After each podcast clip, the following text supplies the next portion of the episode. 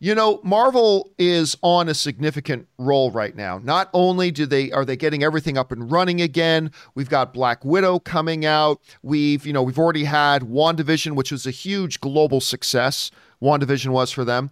We're in the midst of Falcon and Winter Soldier, and oh my God, things are picking up on Falcon and the Winter Soldier. We know we've got Loki coming. We've just got the trailers for that. Plus, we've got other shows already in production, like Hawkeye, like Ms. Marvel. And now we can add another show to the list that is officially shooting and now in production. Word has now come out. It is official.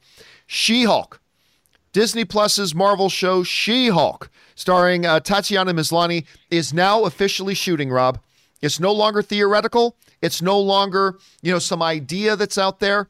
It's actually shooting. Now, this comes to us from the folks over at Coming Soon who write the fo- following The now filming listing on Georgia's official state website confirms that production on Marvel Studios' upcoming She Hulk series has finally begun in Trilith Studios in Atlanta and is expected to shoot until August 30th. So, not a terribly long shoot they've got lined up.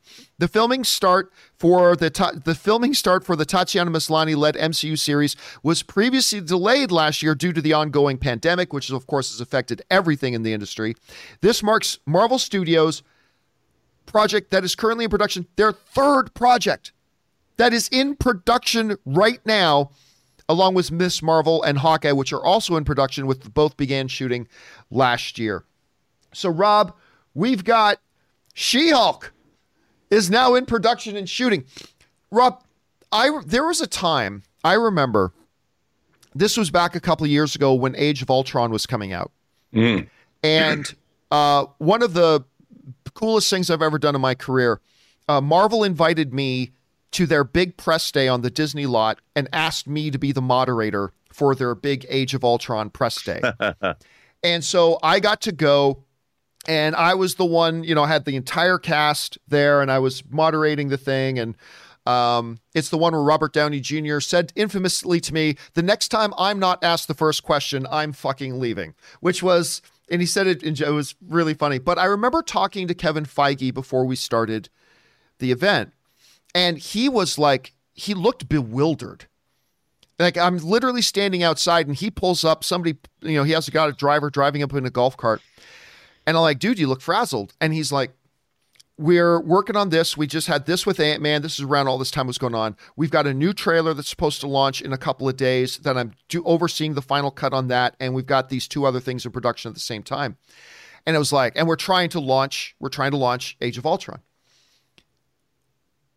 They that's nothing to what they've got right now. They are currently in production. They've got Falcon Winter Soldier airing now. They got Loki coming out imminently, so they're getting ready for the launch of that. They've got three shows in production. They've got two movies in production. They've got three films to launch this year. I don't know how these people do it. So that part to me is absolutely insane. The way they've scaled up is I, I don't think they can go any further than they are right now. I mean, it's just, it's just too much. But that said, she Hulk is something that I never would have thought they would have done live action. I'm not a big fan of derivative characters, Rob. I like and and She Hulk is kind of ultimately a derivative character of Hulk. I'm not. I don't love the idea of derivative characters, but I got to tell you, with the casting that's been going on, with what we've been hearing about the kind of angles they're taking, now that it's shooting, I got to say I'm pretty excited about it. Anyway, Rob, you hear about this. Number one, that She Hulk is now in production. But number two, it's while they've got, forget the movies, they've got like now three shows in production at the same time. What do you make of this whole thing? Well, first of all, you know, they've, they've got such a well-oiled machine over Yep. at Marvel. They really know what they're doing. They've had 10 years to perfect it. And I, I you know, I'm excited from uh, judging from what we've received from WandaVision and Falcon the Winter Soldier. This is the most, this is some peak television. I mean, they're sparing no expense. But what I do love about this whole idea is, you know, they've always gone back and they've always explored other genres of things. And I never thought, obviously, She Hulk in the comics is in the legal profession. This could be a their their stab at a legal drama in the MCU. L.A. Law, The Practice, you know, any take your pick. Uh, there's been so many great legal dramas. The de- uh, there there was a show called The Defenders early in the 60s and 70s that I used to like that E.G. Marshall was in. I mean, I I I I love that they're doing this. Not only that, but it's I mean, I see that this is a, their David Kelley show. You know, like that's Ally a good that's a good example. I like that. You know, like a David Cat. I I just I'm there for it, John, because what I really have been loving about WandaVision and Falcon the Winter Soldier is the exploration into the rest of the MCU away from Avengers headquarters. And we're going to get more. I mean, we got a little bit of that in those Netflix shows, but they they always felt self-contained as much as they kind of referred to other things. I I, I always saw them as their own thing, whereas these Marvel shows are exploring the broader ramifications of the MCU. And I can't wait to see like what's the daily life of someone like She-Hulk? You know, like where does she go get coffee? I, mean, I don't know why that. I mean, it's just I I I feel like we're gonna get all that. And what's it like? Does she date? Does she go out on dates? Like, what's it like to date She-Hulk? Well, you uh, know, and I I think that we might. These are the of that. questions. These are the deep questions that we ponder. Who's She-Hulk dating? By the way, you know, in talking about like three shows in production, there's going to be a fourth here very soon. We've been seeing the videos of Oscar Isaac, Rob, training, getting ready, getting in shape for Moon Knight, and you know, you know that one's coming too. I, I, I am curious though, as you see, you know, the level that a WandaVision was able to hit, as you see the level that Falcon Winter Soldier is now starting to hit, does that make you nervous for Moon Knight or does it make you more excited for something like Moon Knight? Well, you know, my great love of the character. My whole thing about Moon Knight is there's been different iterations of Moon Knight, different kinds. Like when I fell in love with Moon Knight, he wasn't necessarily crazy. The the the roots had been planted, but it was much more of a Batman-esque character that had multiple secret identities. And I always thought that was really really cool. But if they embrace the fact that he's kind of snapped psychologically, it could be a really interesting exploration into that kind of thing. And I, I, I dude, I gotta say, as these Marvel shows continue on, I mean, Falcon the Winter Soldier, after that fourth episode, it's got two more episodes. How can you not be excited for these shows? The simply the diversity in their approach. And I, I mean, the globe trotting in Falcon and Winter Soldier. Moon Knight is a pretty contained show, more like one of the uh, Netflix Marvel shows, New York, whatever. Uh, I I'm really excited Yeah. And just so, to see what they do. Yeah, it, it is nuts when we start to ponder it. And so, mm-hmm. guys, when you look at the extreme excellence in the world spanning like hype that got going on WandaVision, with you seeing how like Falcon Winter Soldier has really gotten better, especially this last episode is one of the best episodes of TV I've seen on Disney Plus. Now we've got She Hulk and we got lots of stuff going on. Question is for you guys. What do you think? About this. She Hulk is no longer a theory, guys. It is actually shooting. It's in front of cameras and rolling now. How do you guys feel about that? Jump on down to the comment section below and let us know your thoughts. Okay, guys. With that down, let's go off to another off the top, and that's this. You know, Rob, this morning, a brand new trailer for the Hitman's Wife's Bodyguard dropped. Now, the first Hitman's Bodyguard that came out a couple of years ago, I I quite enjoyed. I quite enjoyed. It wasn't great. It, it had some missed opportunity stuff to there. Could have been something really, really special. But at the end of the day, it was a movie I enjoyed. I liked it. Ryan Reynolds always entertains. Samuel Jackson is Samuel L. Jackson. Were saying, this morning, finally, a brand new trailer for this follow up movie that takes place, I think, four to six years after the events of the last one. I can't remember exactly.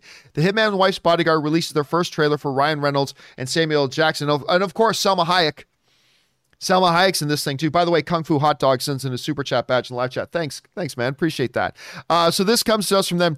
Um, so we've got uh, set four years after the events of the original Bodyguard. Uh, Michael Bryce Reynolds, Michael Bryce, played by Ryan Reynolds, once again meets up with assassin Darius Kincaid, played by Samuel L. Jackson, as they embark on a new adventure to save Darius's wife Sonia, played by Salma Hayek, from new threats. The sequel also stars, get this, Antonio Banderas, Morgan Freeman, Richard E. Grant, and Frank Grillo.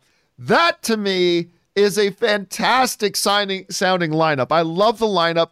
Anyway, the trailer drops this morning, and I I thought the trailer was really good. I I thoroughly enjoyed the trailer. It's Ryan Reynolds being Ryan Reynolds, but that's exactly what I want Ryan Reynolds to be. The guy that's just too charming. Samuel Jackson's great. Sam Salma Hayek looks amazing in it. It just looks funny and exciting and fun. The action of the first Hitman's Bodyguard is one of the things they nailed really well. I thought the action in the first one was very fun. And so if they can nail that and get the good humor, I'm not looking for an Oscar winner here. Just deliver what this thing promises to be. Give us a good time. And I think this trailer kind of suggests that that's what we might get. Rob, you've had a chance to check out this new trailer for The Hitman's Wife's Bodyguard. What did you make of it? Well, you know, The Hitman's Bodyguard was to me a, a huge surprise. You know, it was one of those things I thought it was going to be kind of low rent, one of those gold stone entertainment movies that Lionsgate puts out. I loved it. I thought it was. I mean, is it high art? No, but I I really enjoyed the camaraderie and the the interplay between Sam Jackson and Ryan Reynolds. I thought Salma Hayek was great. I liked the action involved, and it it was obviously a much bigger hit than they thought. It did not surprise me that they made a sequel to this movie, and like the first one, it looks like it's lavishly produced. I mean that just the shot in the trailer where he's sitting there reading The Secret with the headphones on, and there's there's the mayhem behind him. I, you know, that might be the easy kind of a joke, but it's hard to pull something like that off. It just it. I'm. You know what? I'm in. I, I think it looks. It looks exactly. It looks exactly like what I would want from it. And how many movies can you say that about? Uh, tragically few. There's one more that we're going to talk about, though, that you can. Yeah, we'll get to that in just a second. But the question is for you guys Have you guys had a chance to see the Hitman's Wife's Bodyguard trailer? We like it quite a bit. What did you guys think about it? Did it make you more excited for the film? Were you already excited? Do you not care about it? Jump on down to the comment section below and let us know your thoughts. All right, guys. With that down, let's do one last off the top because a couple things did drop this morning. And that last thing off the top is this.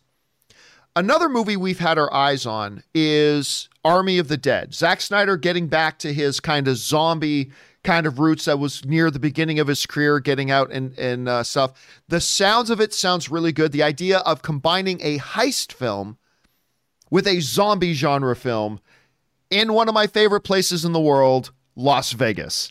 What's not to like? Now, the first trailer came out a little while ago, and I'm not going to lie, the first trailer I didn't think was great.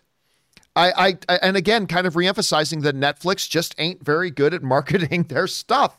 And I just couldn't understand how a zombie heist film in Vegas, how you couldn't put together a good, compelling trailer because it wasn't. It wasn't a very good trailer.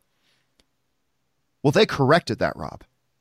They just came out with a new trailer for Army of the Dead. It's almost about three minutes long. And this trailer should have been the first trailer they came out with. This trailer was great. Because not only does this trailer for Army of the Dead give you a, a, better sense of what is the story and going on, a little bit of a taste of the characters involved, a definite idea about what they're dealing with in the zombies at hand, and then you top it all off with the great Kenny Rogers, the gambler, you gotta know when to hold them. I'm watching this trailer. I'm like, this, this should have been the trailer they launched their ad campaigns with this. I mean, it's got a little bit of a, um, I mean, it's nowhere near as good as the Logan trailer, but I mean, it's got that flavor, right? It's got that flavor of, of a Logan trailer, but instead of Johnny Cash, it's it's uh, um, Kenny Rogers. I thought it was really good. Now, the one thing that I remain a little bit a little iffy on is one of my favorite guys in Hollywood is Dave Batista. This is one of the nicest, uh, one of the coolest guys um, in the business. Full disclosure, like when we did our 24 hour marathon to raise money for the typhoon victims in the Philippines, like Dave Batista was the first celebrity said, "Hey, I'll I'll I'll jump on." I'll jump on and help you raise money for that. And he is just every time I've had a chance, he's just one of the sweetest guys. And he's very aware. He's like, I'm not the greatest actor in the world, man. I'm very lucky that I get to do this. But he's gotten better and better and better. I do wonder, though, Rob, I'm going to admit, I wonder if he can lead a film because, you know, I watched Stuber, not so good. And then I watched that one where he was the CIA operative and he has the little girl with him. Oh my God, that was terrible. I, I just as we see Dave Batista, who's one of my favorite guys in this business, and he gets better and better. I don't. I, I wonder if he's now at a point that he can actually like lead a film. So that's going to be interesting to see. But that aside, this was the trailer that should have been their first trailer. This should have been everybody's first taste of this movie. This was a great trailer because we always say, Rob, the measure of a trailer is is it does it take your excitement level no matter if it's high or low and bump it up a few notches? This trailer bumps your your excitement for this movie up several notches. I thought it was great. Rob you had a chance to take a look at it. What did you think? Uh john i loved this trailer. And you know one of my favorite horror films of all time one of my favorite movies of all time is george romero's original dawn of the dead. And i've been a zombie fan forever. And zombies are so sorry, but they're so played out, you know. And I, it's like, what are they going to do? I mean, the girl with all the gifts was good. What are they going to do? Like Army of the Dead. Okay, there's a lot of dead people walking. I get it, but this trailer revealed something to me that I did not expect. An idea of intelligent zombies. Like you had pointed out very astutely that it reminded you of I Am Legend, the Will Smith I Am Legend, which yes. is based on Richard Matheson's novel, where yes, the the in the novel, vamp, uh, the vampires are intelligent and the vampire has been flipped. Robert Neville's character is the one killing the vampire, so he's the villain. That was the way it was in the book. But when I was watching this, I'm like, okay, this is really interesting from an intellectual standpoint. Now I've got a reason to watch this. It's not just yet another zombie movie. And I have to tell you about the Dave Batista thing. There's a shot in the trailer where he's running through a casino on the on the game the, the like the poker the roulette we, the roulette and poker and blackjack. He's running along the tables as the zombies are chasing him through the casino and he's got this major this huge gun and he's just blowing these zombies away. I'm like all right. I mean i'm so in. I'm looking at this going this you know, people talk about Zack Snyder and and bringing him back, restore the Snyderverse. I'm like, look, I want to see something new, and I think Zack Snyder's got a good thing going with Netflix. I'm like, how good can this movie be? They've greenlit a prequel series. They're doing a an animated show. I'm like, uh, really? After this trailer, I'm like, oh, I get it now. I mean, Zack Snyder is firmly ensconced in Netflix doing doing doing movies for Netflix. After watching this trailer, I'm like, this trailer knows exactly what it wants to be. I think the movie probably does too. And again, I couldn't believe I liked Zack Snyder's Dawn of the Dead. It was the one movie I went into wanting to hate it. I literally went in there. I've never done this before. I wanted to hate Zack Snyder's Dawn of the Dead, and I loved it. I was surprised. And this movie, I shouldn't have been surprised, but I watched this trailer and I'm like, give it to me. Give it to me now. I want it. I want it now, John. Now. And here's the interesting thing about this too. It does a couple of unique things. Number one, you already kind of mentioned one of the things you and I were talking off air about how this is very reminiscent of I Am Legend, where it's like, yeah, it they become surprised. Wait a minute, these aren't just mindless things. Right. They're they're organized. a thing. Yes, we've seen it before in I Am Legend. We've never seen it really applied to the zombie genre before. We've never seen it here before. So that's kind of one unique kind of spin on it. The second kind of unique spin on it that I don't see anybody talking about, but I think is rather interesting, at least what we got from the trailer. The world doesn't know there's a zombie apocalypse going on.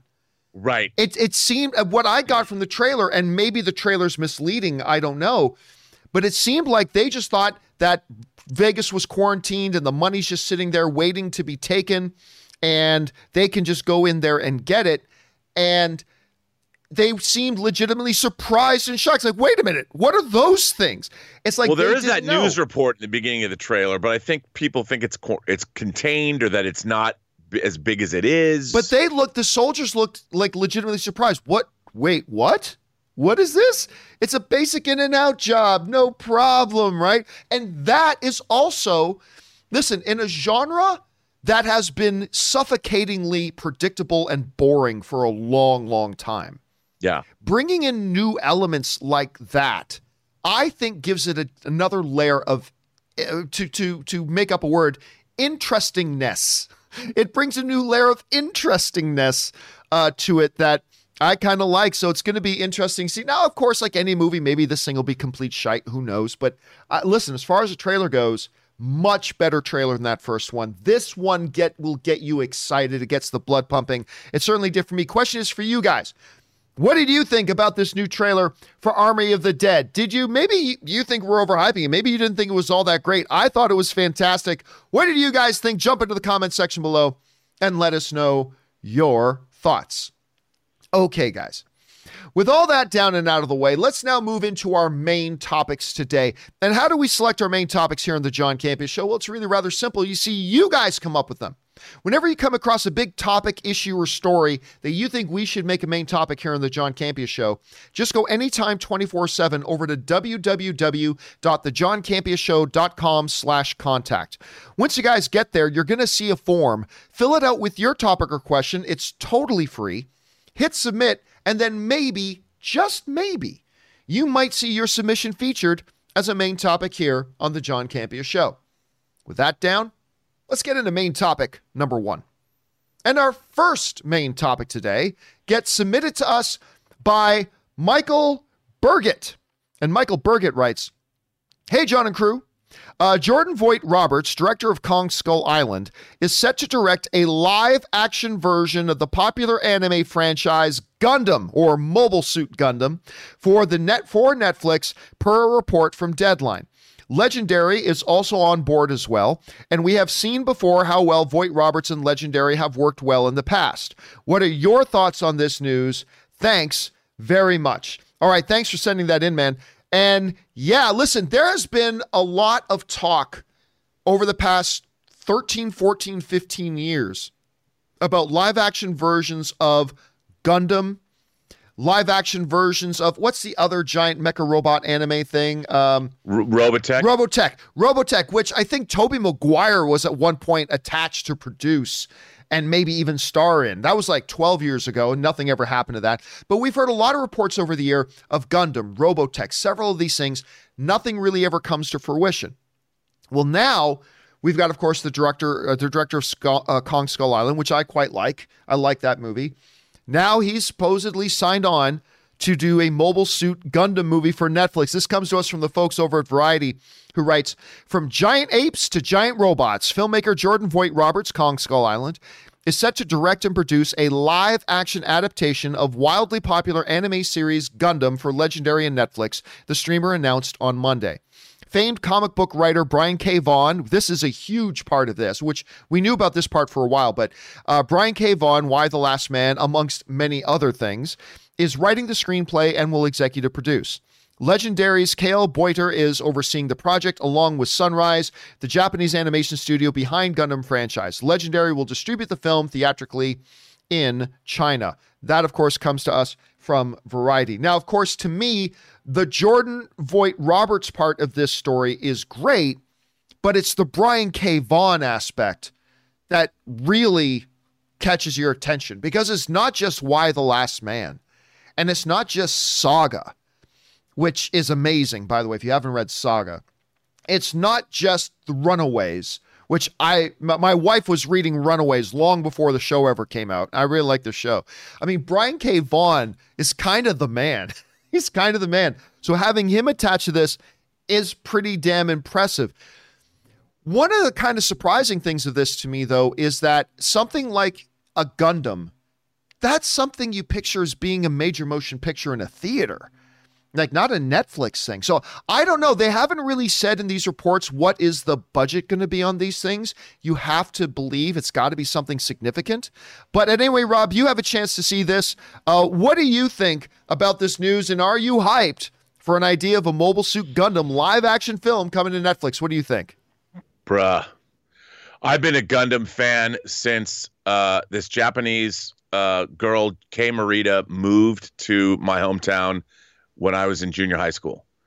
And I was first introduced to Gundam by her. I love Mobile Suit Gundam. Love it. I I have many Gundam models. I have many diecast Gundam figures. The the the show Gundam is really if you go by the there's a main continuity of Gundam and then there's all these offshoots and alternate universe stories and different versions like Wing Gundam people have seen that was the first Gundam that was brought to America and dubbed into English. I love this franchise. And at the core of this franchise is basically a message of of anti-war because it's it's about revolution and it's about um, people that live in space, colonists that live in our solar system that want to well, the core the core story is about they want to break free. They want their independence. It's basically a, a, about a war between Earth and the Principality of Zeon, and I it, I love it. So I can't even tell you how much I love this franchise. It's basically what Star Trek and Star Wars are to here, Gundam is to Japan. And to have this done correctly on such a grand scale, I mean, dude, I got all, let's just say, more excited than I probably should seeing the RX 78 classic RX 782 mobile suit in Ready Player One. For the fleeting moments it was in there, I'm like, oh man, someone's got to do a live action Gundam movie. Now, look, it still requires great characterization. A lot of the Gundam shows live and die, like many things, uh, with their characters. And I want to see great characters and a great story in addition to seeing mobile suits battling in space, you know. Um, as a matter of fact, one of the uh, the great villains of the Gundam franchise is right here, Char. Woo! Yeah, the the Red Comet and I want to see this character in live action. Let me tell you, because I love. I want to see the Sazabi, uh, Zeon, uh, the Zeon um, uh, Gouf or something. You know, one of my favorite mobile suits. But her, the Red Comet piloting his Sazabi. Bring it on. So, I mean, this is this is significant because I I can't remember the last time a streamer was going to take on for a live action adaptation like this of something this scale like oh. something oh. like a mobile suit Gundam. I mean, you're th- talking you, something on the scale of Transformers. 42 years, lo- even older, 42 years of history. Well, all that history, but just thinking visually, what what this oh. thing needs to be, right? So you don't, I, I don't recall this ever happening before. So I was a little bit surprised to hear about this and and seeing how well it's going to turn out. It will be interesting to see what budget they set for this. That will be very, very interesting to see. Do they go 200 million or do they go 75 million? Like, that's where do you think they're going to come in on this? Well, first of all, you know, if they paid 400 plus million dollars for the rights of doing two Knives Out movies, I'm thinking Sunrise, the Japanese company that owns Gundam, one of the problems behind doing something like this is they wanted so much money for the rights. I mean, this is they have to be planning as this is their this is their franchise. This is the same way that there's Lord of the Rings and Star Wars and the Marvel Cinematic Universe. This could be that for Netflix. This isn't like them doing Death Note or another anime adaptation. This has got to be, they, have got to be thinking on a huge, grand scale. So, uh, 200 million minimum. I mean, if they're going to spend 200 million for the Flower Moon movie that Scorsese's making, they have to be thinking this is a billion dollar idea. I don't think the movie's going to cost a billion dollars, but their investment might cap a billion. But can it? I mean, so here's a question. Like, first of all, the basic idea of the story, it's a little bit like Firefly. Of course, Gundam came first, but the idea of is that okay, so it's set in the future for those who don't know anything about Gundam, it's set in the future. Humanity has expanded out amongst the stars, and now there's kind of like this civil war fight for independence from Earth. Amongst these things, they develop these mobile suits called Gundams and blah blah. But is Gundam a popular enough IP that it could be potentially that that paradigm shifting kind of major success does it have? Because I know I was taking a quick glance at the live chat as we started talking about Gundam, and a lot of people saying, I've never even heard of Gundam. Like, do you think it has yeah. that potential? Well, it, yeah, we, we are woefully misinformed in this country uh, about what Mobile Suit Gundam is. There is there's the model kits that are hugely popular, Gunpla, the these, and they have many different formats of Gundams.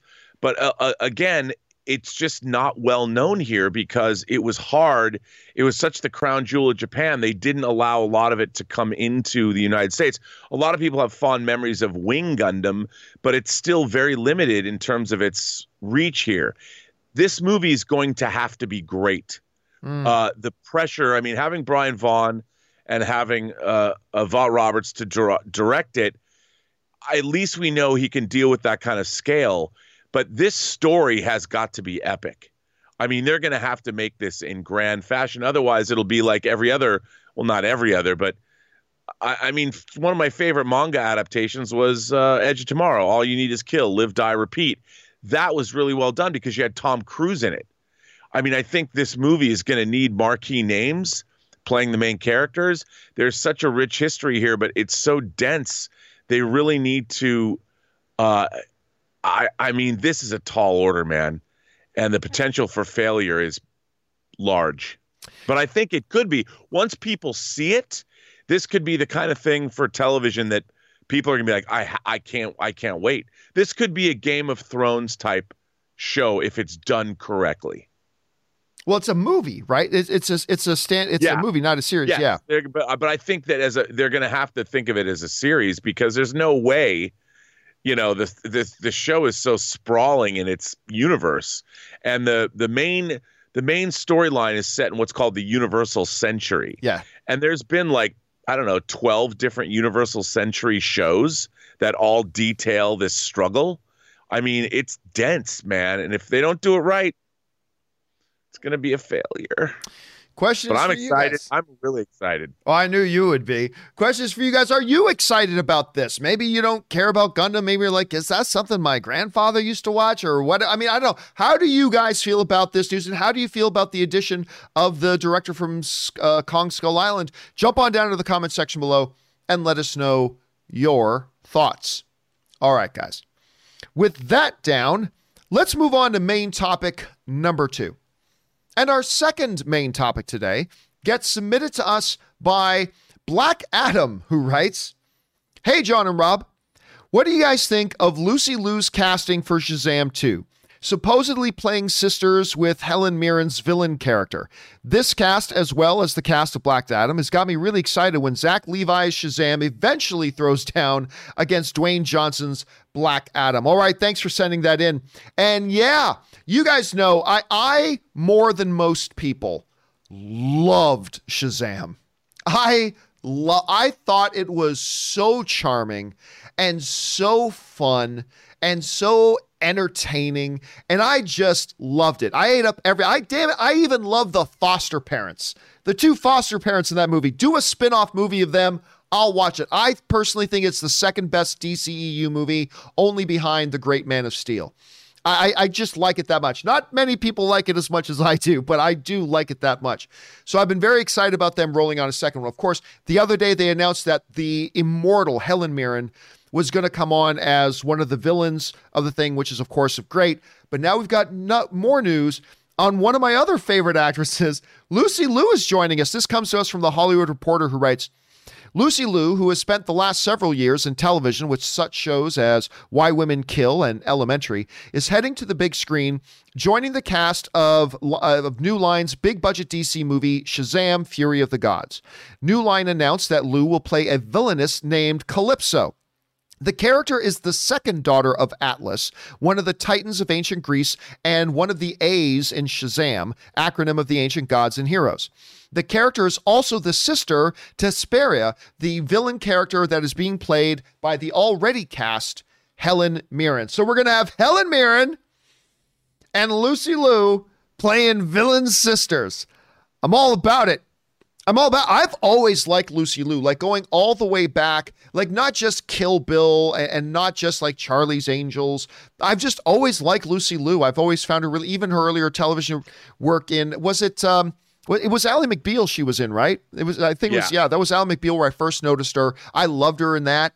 Um, I'm a big fan of Lucy Liu. Now I've never watched Elementary. I know that Sean's show's been on for about 47 years. I've never watched an episode of it, but I've always wanted to watch it just because Lucy Liu is in it and I like Sherlock Holmes. So maybe I should check that one out. But I do like the news of this very, very much. And again, pairing her and Helen Mirren together, Rob, I think is magic. I think it's absolute Uh, magic. So I'm excited sir. about it. What do you think about the uh, Lucy Liu casting here? Well, I I'm a huge fan of Lucy Liu. I mean, I and I I, mean, come on, she was so great in uh, uh, in Kill Bill as O-Ren Ishii. I love that. I just I love I, I don't know. There's something about her that I've always really enjoyed. Her voice, the way she looks, the way she moves, and the fact that she's a villain in this movie. I, I'm sure with either superpowers or powers or something. Bring it on, dude. Like you said, Helen Mirren and Lucy Liu. What an what an interesting pairing. Uh, I I'm there for that. I can't wait. Yeah, I mean, I think she's going to be able to do great with the action as well. I uh, and again, you, you look at this cast. First of all, I just love the original cast, and now you've added Helen Mirren and Lucy Liu. This is fantastic. I mean, of course, again, like everything else, the movie might end up being completely terrible. And again, it's a lot of people, though, Rob, you know, Black Adam, who wrote this in, a lot of people are waiting for when are we going to hear about Black Adam? Because Black Adam just started shooting. It's now official. They are rolling cameras as we speak. That movie is being shot. We've got Shazam 2 is getting ready to go into production here shortly. When are we finally going to see Black Adam and Shazam on the screen together? I think we'll probably get a much better picture of that moving forward. The question is for you guys. What do you think about the casting of Lucy Liu as one of the villains, a sister to Helen Mirren in the new Shazam film? I think it sounds great. What do you guys think about it? Jump on down into the comment section below and let us know your thoughts. Okay, guys. With that down, let's move on to our third and final main topic today. And this is not a happy one. Uh, this one comes to us from Jeff Bingham. And Jeff Bingham writes, the pandemic has claimed yet another victim despite being in the recovery phase. It has just been announced that Arclight Cinemas and Pacific Theaters, which combined have over 300 screens between these two, they're owned by the same parent company, are closing down for good.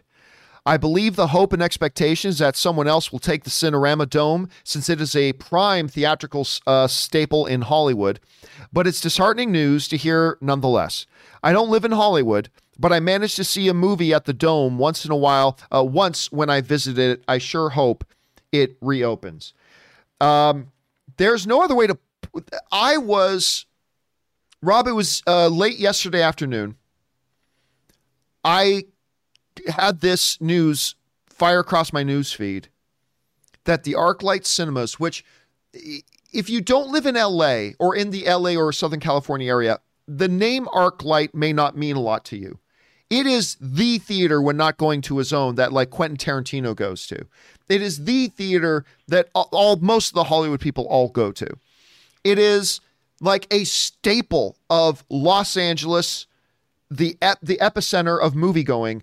It is the epicenter within the epicenter. The ArcLight Theater is the it is the the movie theater in Hollywood itself.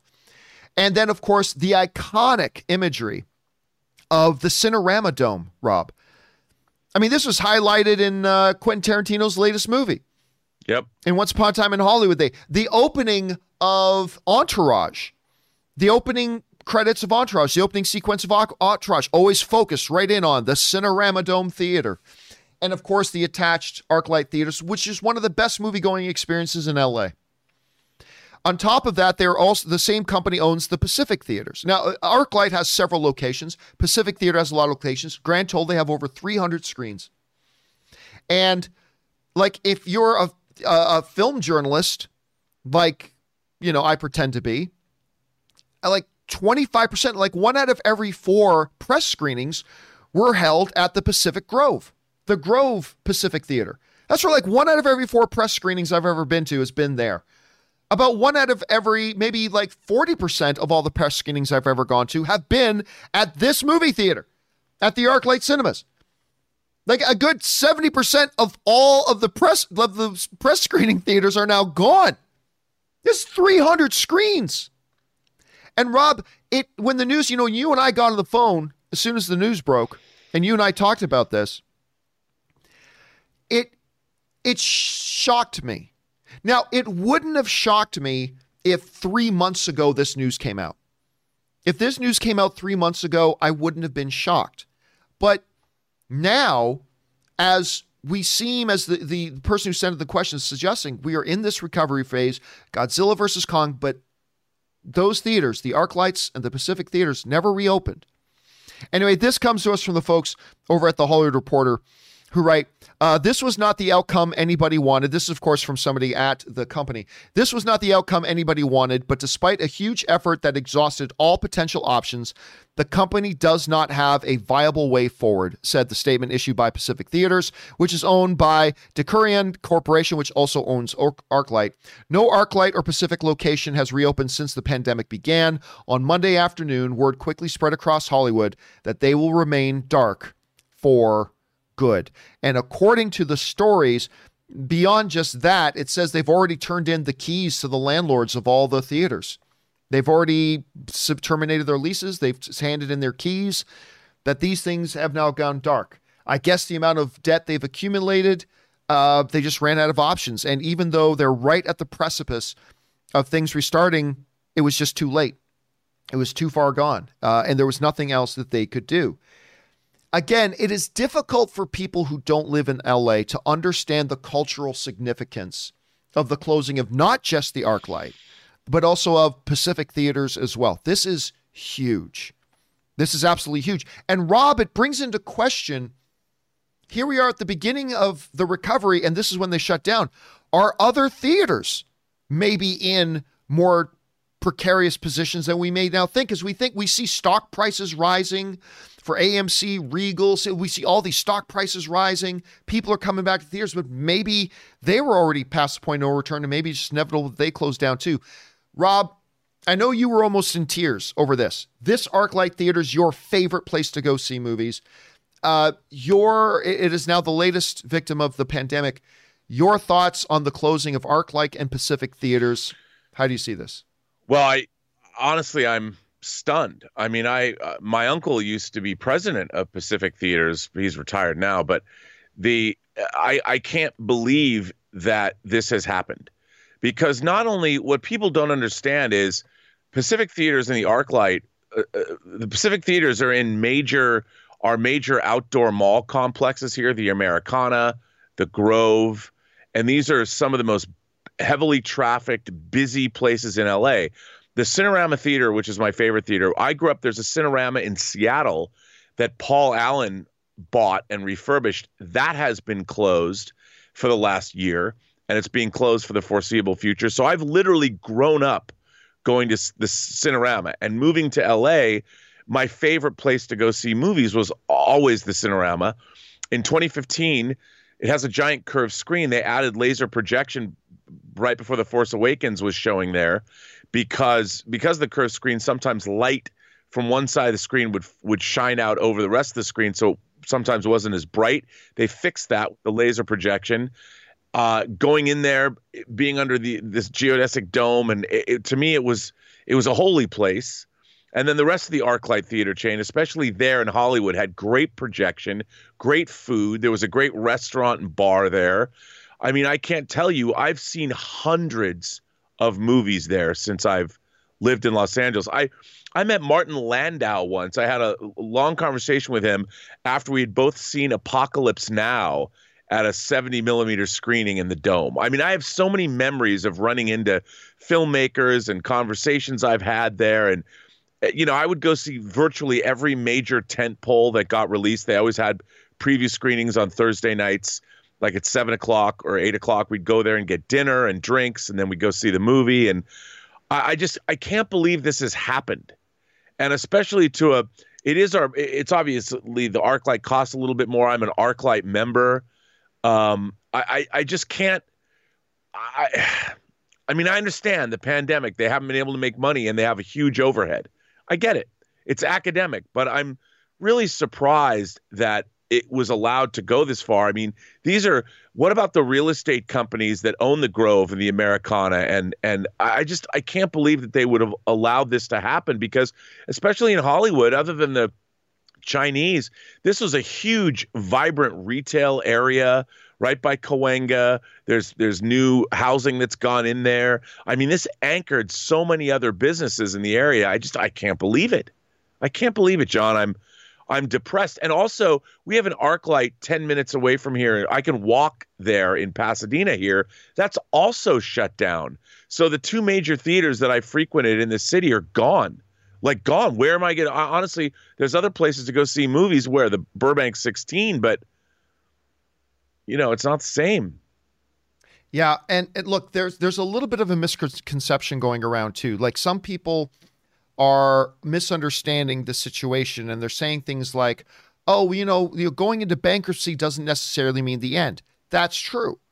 Um, Alamo Drafthouse has gone into bankruptcy but they're not going anywhere. They've gone into and they filed for bankruptcy protection so they can reorganize their debt, get things settled, and they're going to continue on doing business. This is not the company declaring bankruptcy. This is them saying we are closed.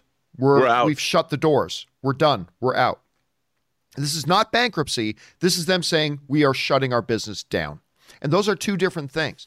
Now, the other thing to keep in mind here is this is that there is some feeling amongst people that this is some kind of the whole idea that they've already turned in their keys to their landlords and stuff like that, that this is a power move to try to negotiate better terms to keep them around.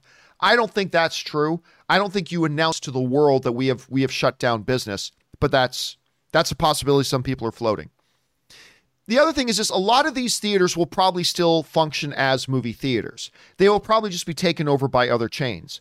And there are many chains in just in the Los Angeles area alone and then the greater Los Angeles area that could step in and take over these theaters, whether it's a Cinemark or whether it's a Landmark or whether it's an AMC or whether it's a Regal or whether it's another player. These theaters probably will be taken over. I, I just can't believe Cinerama is not going to be a movie theater anymore. Los An- it's a protected Los Angeles landmark.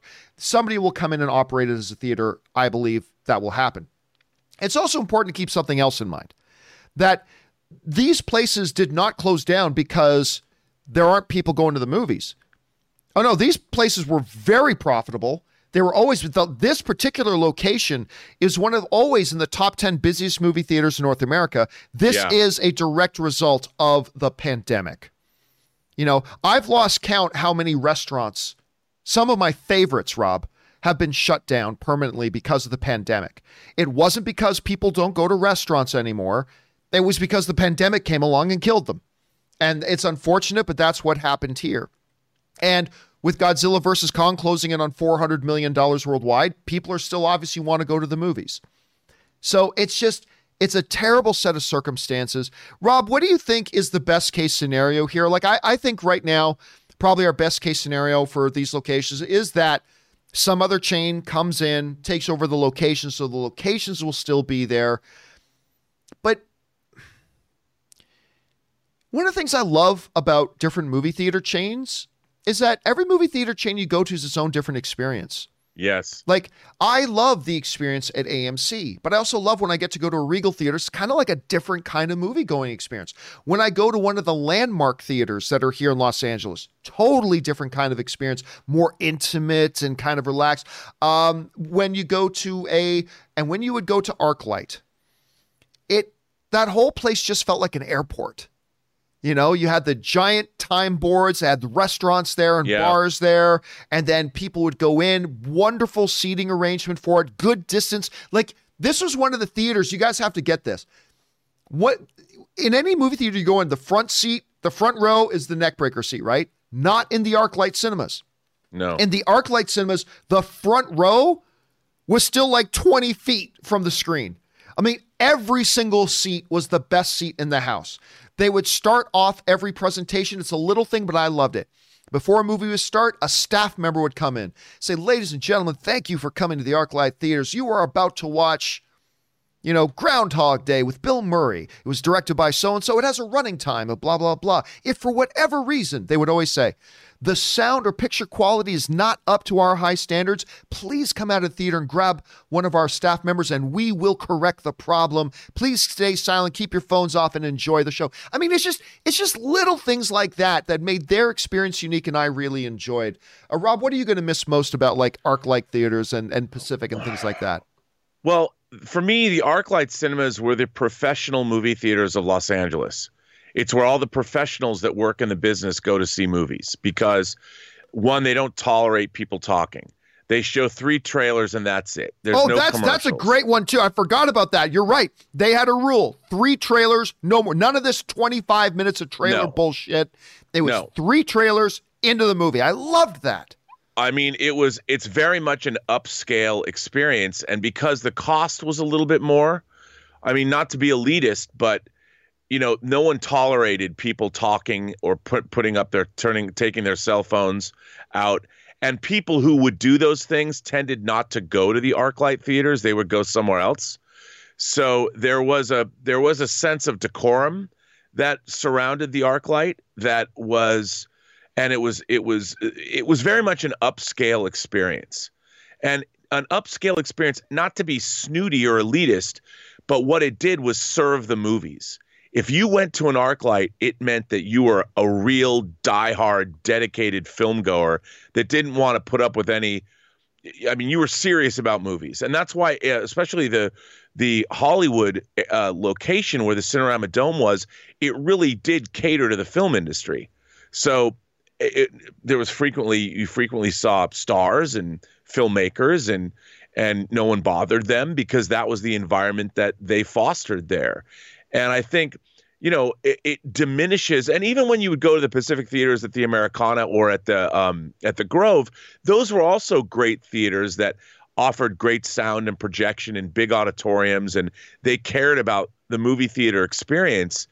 And i think for Los Angeles to lose what I think is their most upscale, sure, AMC did a great job with their Dolby cinemas, but still, the rest of it, it was like you never know if you're going to get a gaggle of teenage girls that were going to be texting a whole during a whole movie. You didn't in the Dolby cinema, but with the ArcLight, you knew that you could get great food, you could get drinks. It was very much an adult movie going experience, and I'm to miss it. I'm going to miss it too. And again, like I said, we will probably see most of these locations will be taken over by other movie theaters and they will still probably function, but it's just we lost one of those unique voices in the theater industry. That just gave us yet another unique experience. Anyway, question is for you guys. Uh, I also I'd be interested to know do you live in the Southern California area or outside and then what's your perspective on this whole thing? It's a real loss. Like this is 300 screens of that were unique voices in the theatrical exhibition industry. I'm going to miss it. I'll tell you right now, my very first time I ever went to a movie in Los Angeles, when I came to Los Angeles for the first time, it was a special presentation screening in the Cinerama Dome of Tootsie with a Q&A afterwards with Dustin Hoffman, the writer, the director, and the producer. All of them were there to do a Q&A of the movie afterwards. It was one of my favorite things I've ever gone to in a movie theater. That was my first experience, and now it is gone. Anyway, guys, what are your thoughts on this? Jump into the comment section below and leave your thoughts there. Okay, guys, with that down and out of the way, Let's move on now to our to our, to our main topic. We just finished our main topics.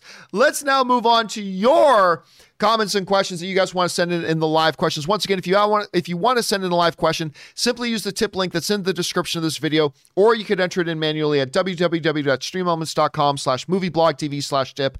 You'll be getting your question or comment or question on the show if it's appropriate, and of course, you'll be supporting the show at the same time. And don't forget, guys, if you were waiting for one to get answered, it might have been answered in our companion video yesterday that me and Kimberly Kern did. Make sure you go and check that out as well. Okay. Let's get into your questions, shall we?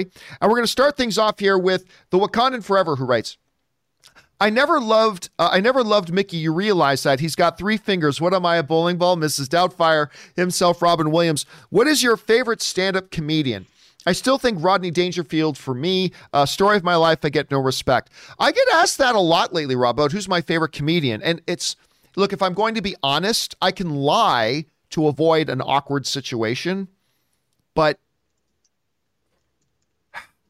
notwithstanding all the drama and everything we found out about the man over the last number of years, my all time favorite comedian my whole life was the same as Chris Rock's all time favorite comedian, Jerry Seinfeld's all time favorite comedian. It was Bill Cosby. Bill Cosby was my number, like nobody ever touched him. No one came close. Richard Pryor, guys like that. But, you know, when you hear Chris Rock and, and Rod and, uh, and Jerry Seinfeld talking about Bill Cosby, his stand up comedy, his stand up comedy concert, Bill Cosby himself, to this day, I think is the funniest stand up comedy yeah, concert I've ever seen. But I can't watch it again. Like now that I, what I know, what we know about the man, I can't watch it again. But, if I'm going to be honest, the guy who was my favorite stand up comedian of all time was him. Now, of course, today we got a lot of great ones. Today, I still love Steven Wright. Nobody talks about Steven Wright anymore. The master of the oh. deadpan one liners. I oh. love oh. Steven Wright. Um, Chris Rock is a great stand up comedian. Uh, obviously, Dave Chappelle's fantastic. But yeah, my all time favorite was Bill Cosby. Who was your all time favorite comedian, Rob? God, that's hard. I have to say, I'm going to go back even further because I grew up with I grew up as a kid listening to Lenny Bruce. Oh wow! You know, and, and oh, that's why I love Marvelous Mrs. Maisel so much because uh, because um, he's a character in Marvelous Mrs. Maisel.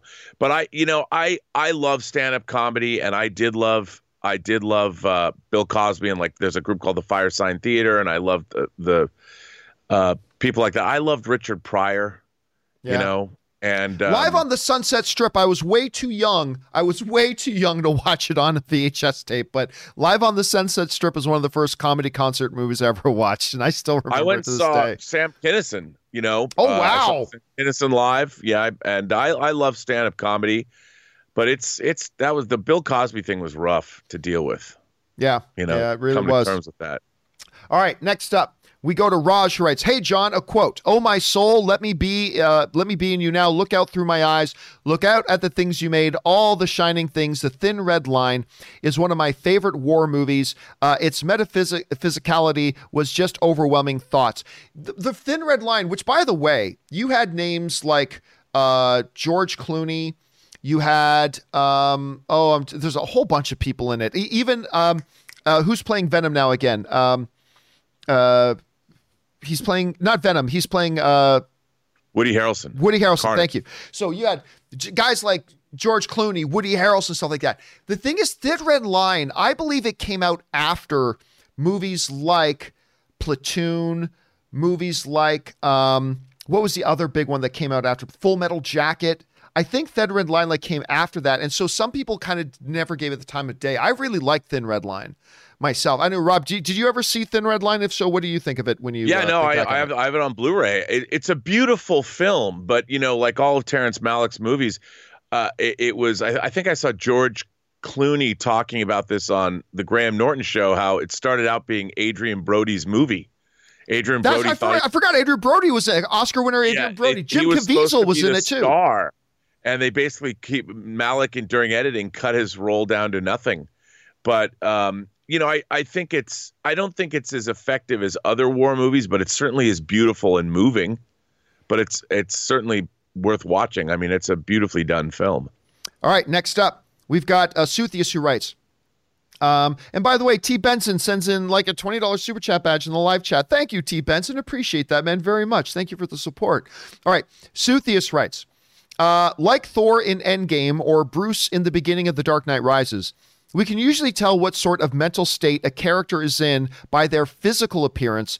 When John was introduced as the new Captain America, he was all neat and clean, uh, clean shaven.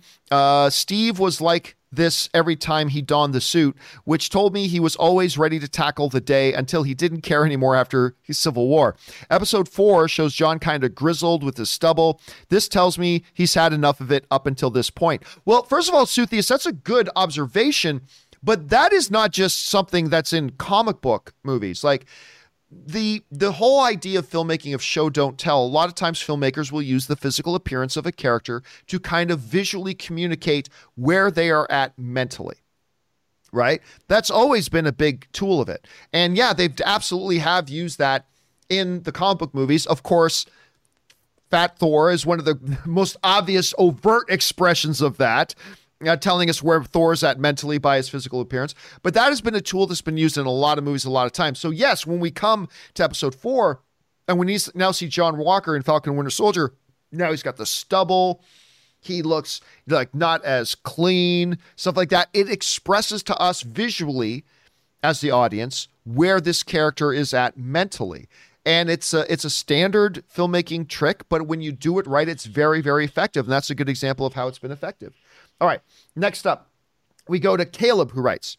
Saw today that Chris Terrio almost took his name off of the theatrical cut of Justice League. Didn't know he could do that and that only the WGA could make that decision. How does that work? Does he have to give back his salary? Please explain, John Rob. Okay, so Rob, I am not a member of the D- WGA, but I have a couple of friends of mine. I won't name who and I won't name the movie in question. I think you you'll know what I'm talking about, Rob. But probably I have a couple of friends who are very excited about making a particular movie. Uh, they wrote it and they were going to do certain things with it. The studio, I won't even mention which studio it was, uh, completely sabotaged what they were going to do. And my friends wanted their names taken off the movie. They ultimately did. Now, remember, I'm saying this you know, from a, a, third degree perspective. I wasn't the one involved. I'm just giving you this secondhand information. And so I don't fully understand it. But they wanted to get their names taken off it. However, were they to do that, they wouldn't get the bonuses and money and residuals that would become associated with the fact that they are the credited writers. And so they were like, fine, keep our names on it. Because if you want to take your name off, that's cool. But if you're not the writer of record, then whatever bonuses, whatever um, um, incentives, whatever residuals that go towards the writer of record, you don't get that. And so they ultimately kept it on. Now, that's really my full extent of that understanding. Anyway, Rob, uh, you're a little bit more closely connected to this sort of situation. How does that work? If a writer literally wants their name removed from credit, I got to assume they can do that if they want that. But what are the ramifications as you understand it?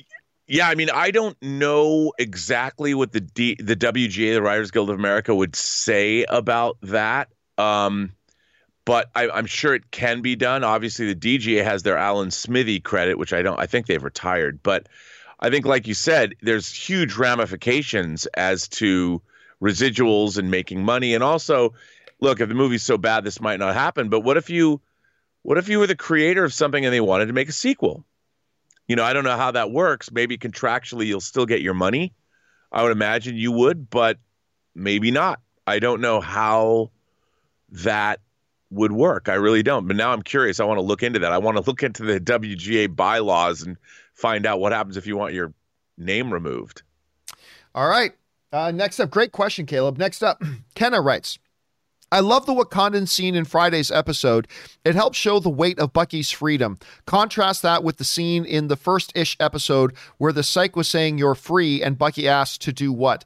After seven years, Bucky's still dealing with a lot. No, you're right. That juxtaposition in the show was great because you see, learning he's free, joy, happiness, overwhelmed with emotion. But then we think back to episode one, and he's like, okay, I've now been dealing with this freedom for a while. I'm free to do what?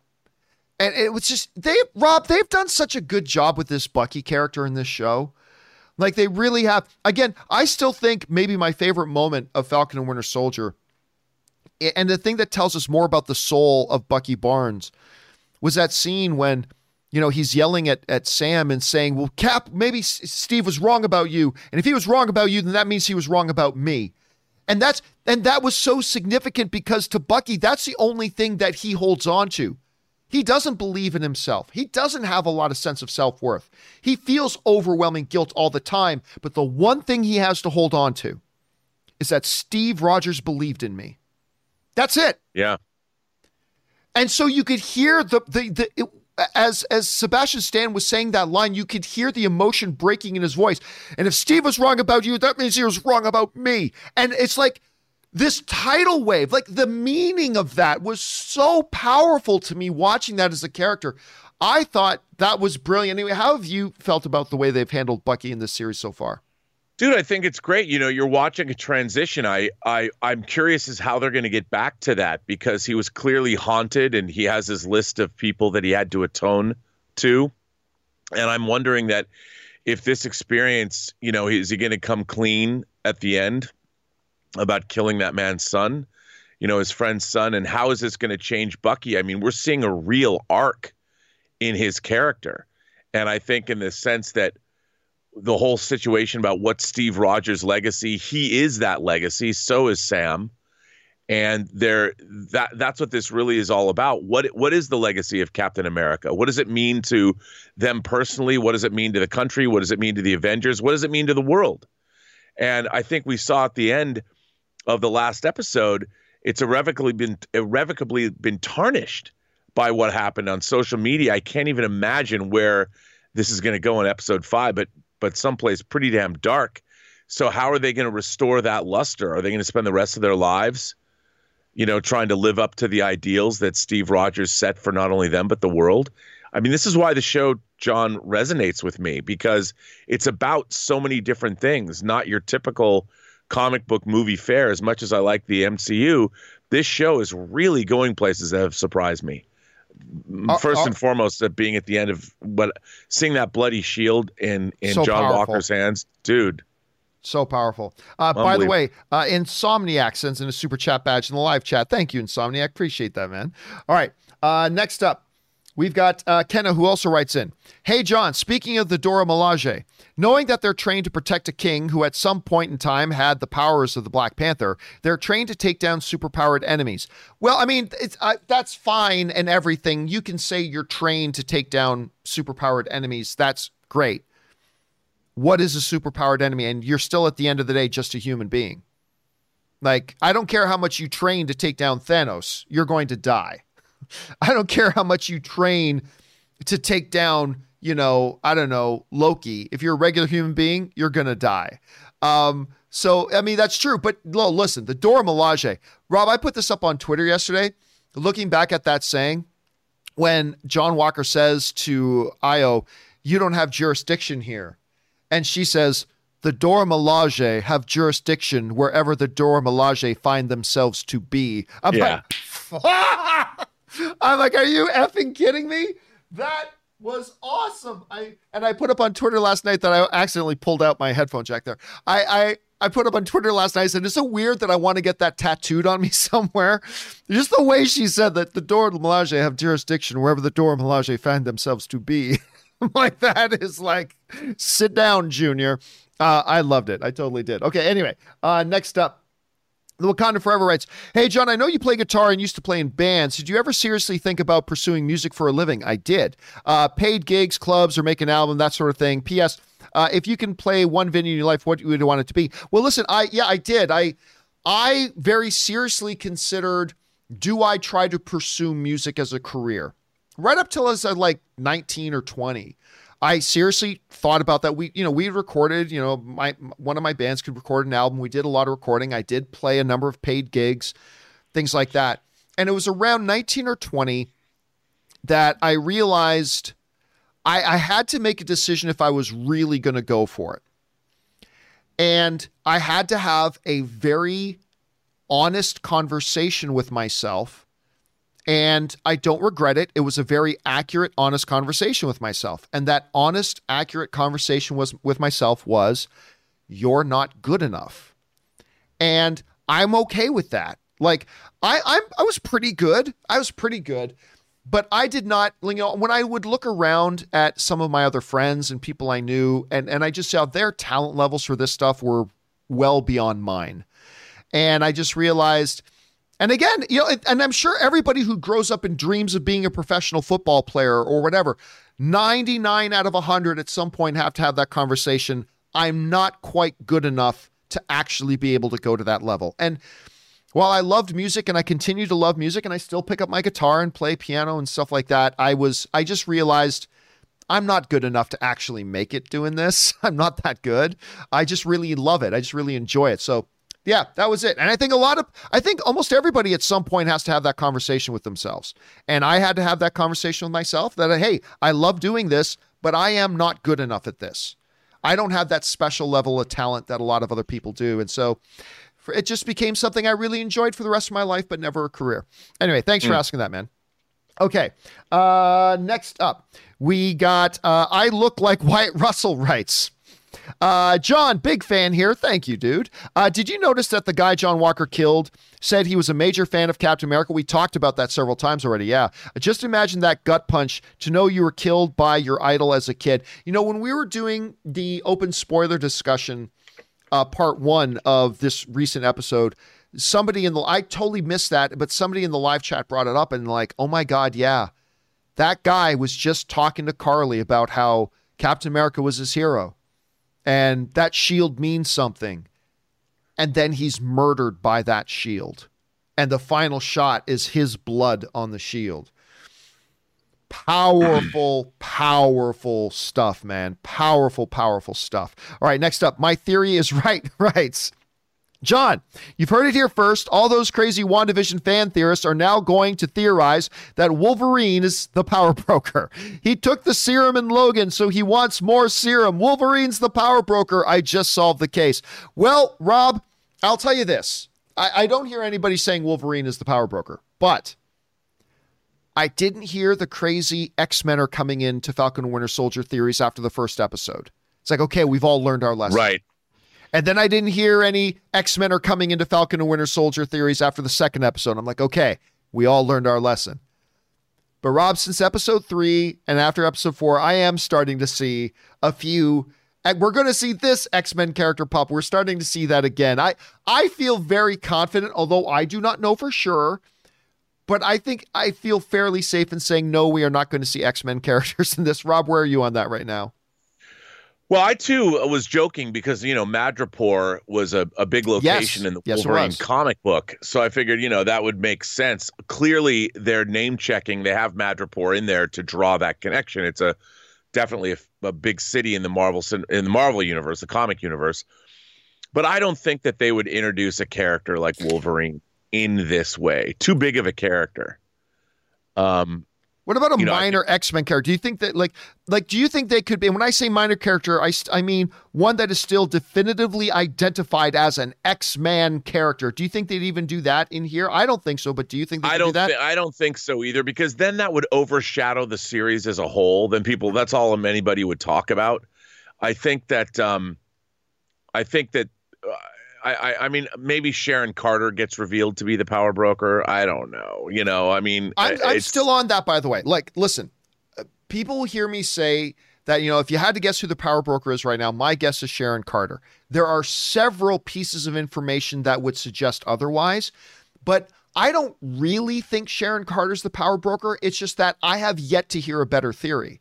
That that's the only thing. I'm saying out of all the bad theories we've we have and that we've heard, Sharon Carter as power broker is still a bad theory, but it's the least bad of the bad theories. You know what right. I mean? Uh, I don't know. Have you heard a, a, theory that's that's better than the Sharon Carter one right now?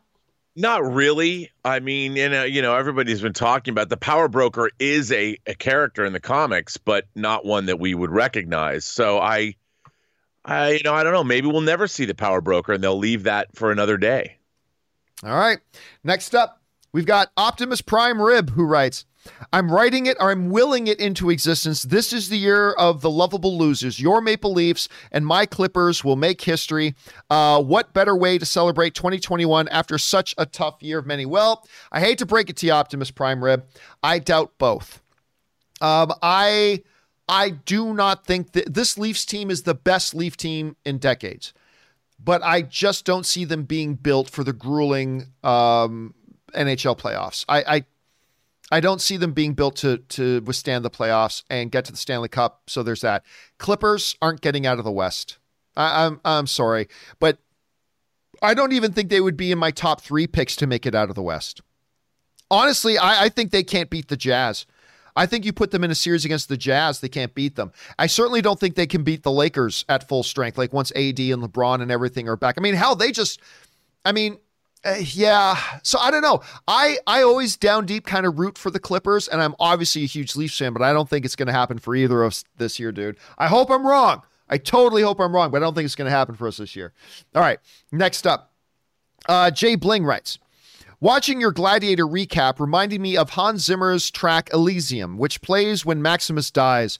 If I save the world or universe but end up mortally wounded in the process, I want that to I want that track to play in the background as I die. Thanks for bringing that up, Jay Blink. And Rob, you know, I just did this movies in 20 video about yeah. Gladiator. But I am telling you, dude, out of all the badass things in that movie, you know, so many badass things, you know, and I will have my vengeance in this life or the next, or whatever it is, right? To me, there's something chest thumping about when the senator walks up to, you know, uh, Russell Crowe's now died, and the senator walks up to him in the middle of the Coliseum, and he just says, "Who shall help me? Ca- who shall help me yeah. carry his body?" Derek Jacobi and then all like the gladiators and Quintus and all these guys step forward. They lift up Maximus's body and carry for the ring as they leave Caesar's body to rot in the sun. I like I'm just like that image that Ridley Scott composed for us to enjoy. One of my favorite moments, and that music is such a key part. Like, what do you think of when you think back to the music of Gladiator? Oh my God! And Lisa Gerrard from Dead Can Dance doing her her wailing yeah, over that stuff.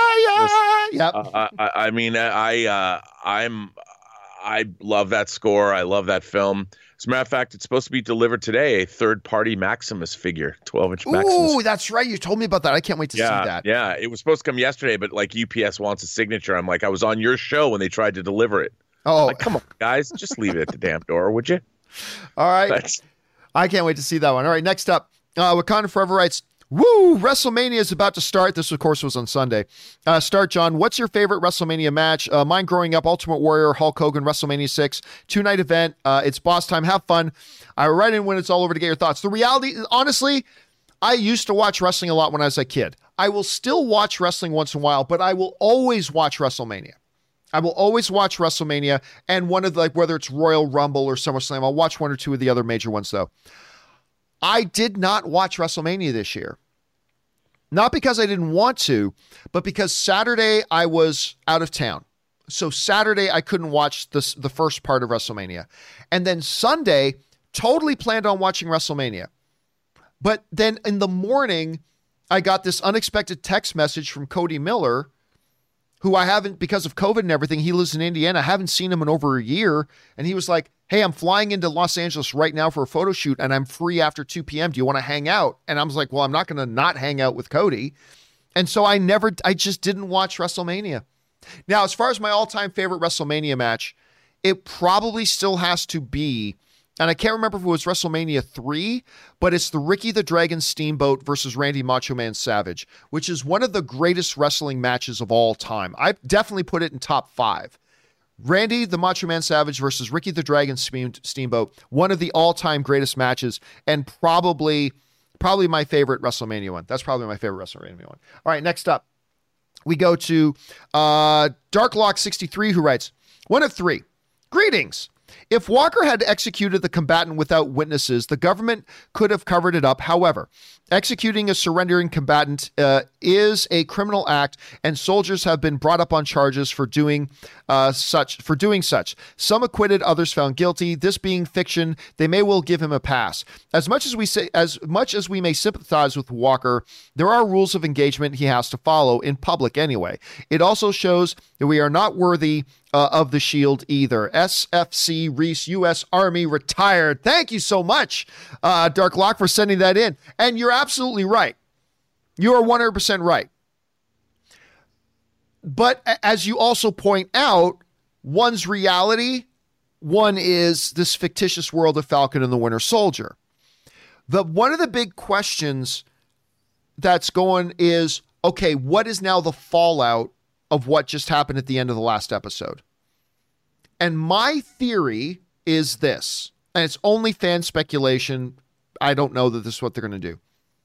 I think the U.S. government is going to back John Walker. I think they're going to spin it as John Walker brought to justice an international terrorist who blew up, you know, a building with civilians in it and just murdered one of our U.S. federal agents, of course, Battlestar, and he brought him to justice after a fierce life and death battle. Yeah, I, I think they're going to back him, which is only going to embolden him. Now, maybe they go the other way, and they should go the other way.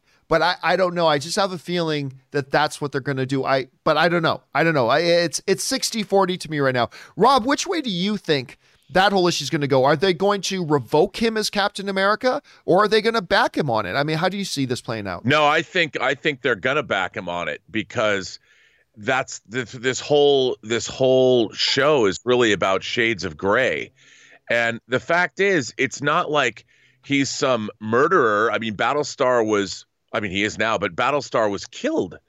You know, and these people have been killing civilians. We saw Karli or whatever when they blew up that building. There were hostages they had put in there, and they blew that building up, uh, killing innocents. So, and then they killed Battlestar. They kill an American soldier was killed, and I, I think they can easily spin it that way. You know, and and and the thing is, what it makes Walker then have to deal with what he knows was wrong.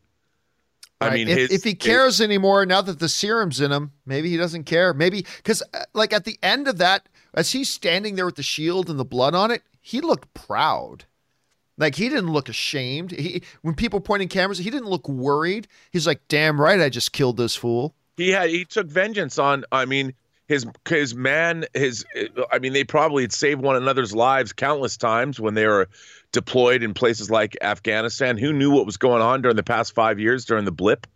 You know, and and they they were they were compatriots. They they were they were warriors together. There's a warrior code. He was he was killed, and John Walker's like, these guys, enough of them. Yep, they're gonna pay, and uh, he killed he, he killed one of them. All right, next up, Caleb writes, John. I think I've figured out the holy tetralogy of the most underrated actors working today. Danny Huston, fantastic. Jesse Plemons, fantastic. Ben Foster, maybe the best of the bunch. And Rufus Sewell, they all always deliver but are overshadowed. What do you think of them and who is your favorite of these? Well, these are all basically character actors. None of them are like the leading the leading men. They're all character actors, but they're all fantastic. When I think of Danny Huston, Rob, I, I want to play this game with you on this. We're going to play movie association. All right. I'll go first, and then I want to you. When I think of Danny Huston, maybe not his best one, maybe not the most popular one, I will always think of 30 Days of Night as he played one of the vampires in 30 uh, Days of Night. I oh. loved him in that. Oh, Just, that's, you that's, know, that's a good one. That's a good one.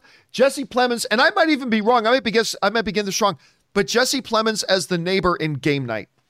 It's like game night. I'm like, yeah, yeah. I loved him as that neighbor in, game night. Ben Foster might be the best actor in the world today who is not considered A-list, who's not considered one of the top actors. You know what I mean? Maybe the most underrated actor in the business. This guy, when uh, the movie I think of him, whenever I think of Ben Foster, is 310 to Yuma.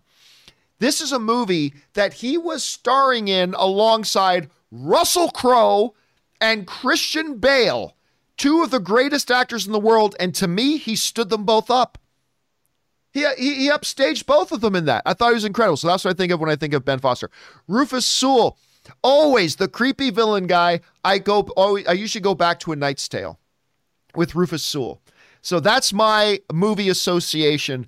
Rob, what about you? Let's let's let's start off with uh with the first one. Danny Huston. Danny, you know what I this is going to seem crazy, but Children of Men because oh, wow. he plays this this really wealthy guy who's saving all the world's great artworks, you know, and um, uh, I, I, I, no, he's not crazy, but he's very upscale, and he he seems like he's the one man that's trying to save, retain civilization, kind of a thing. Right. Okay. So, let's move on to I, Jesse Plemons. What do you think of when you think of Jesse Plemons? Dude, Friday Night Lights. Oh, of course. Yeah, of course. I, I, I mean, you'd say Friday Night. You know, I, I, there's nothing else. I, what can I say? You know. Um, All right. What about Ben Foster? Hell or High Water. Yeah, yeah, you so know, good. Hell or High Water. I loved him that, but then I can't say that I don't think of him as Angel in X Men Three.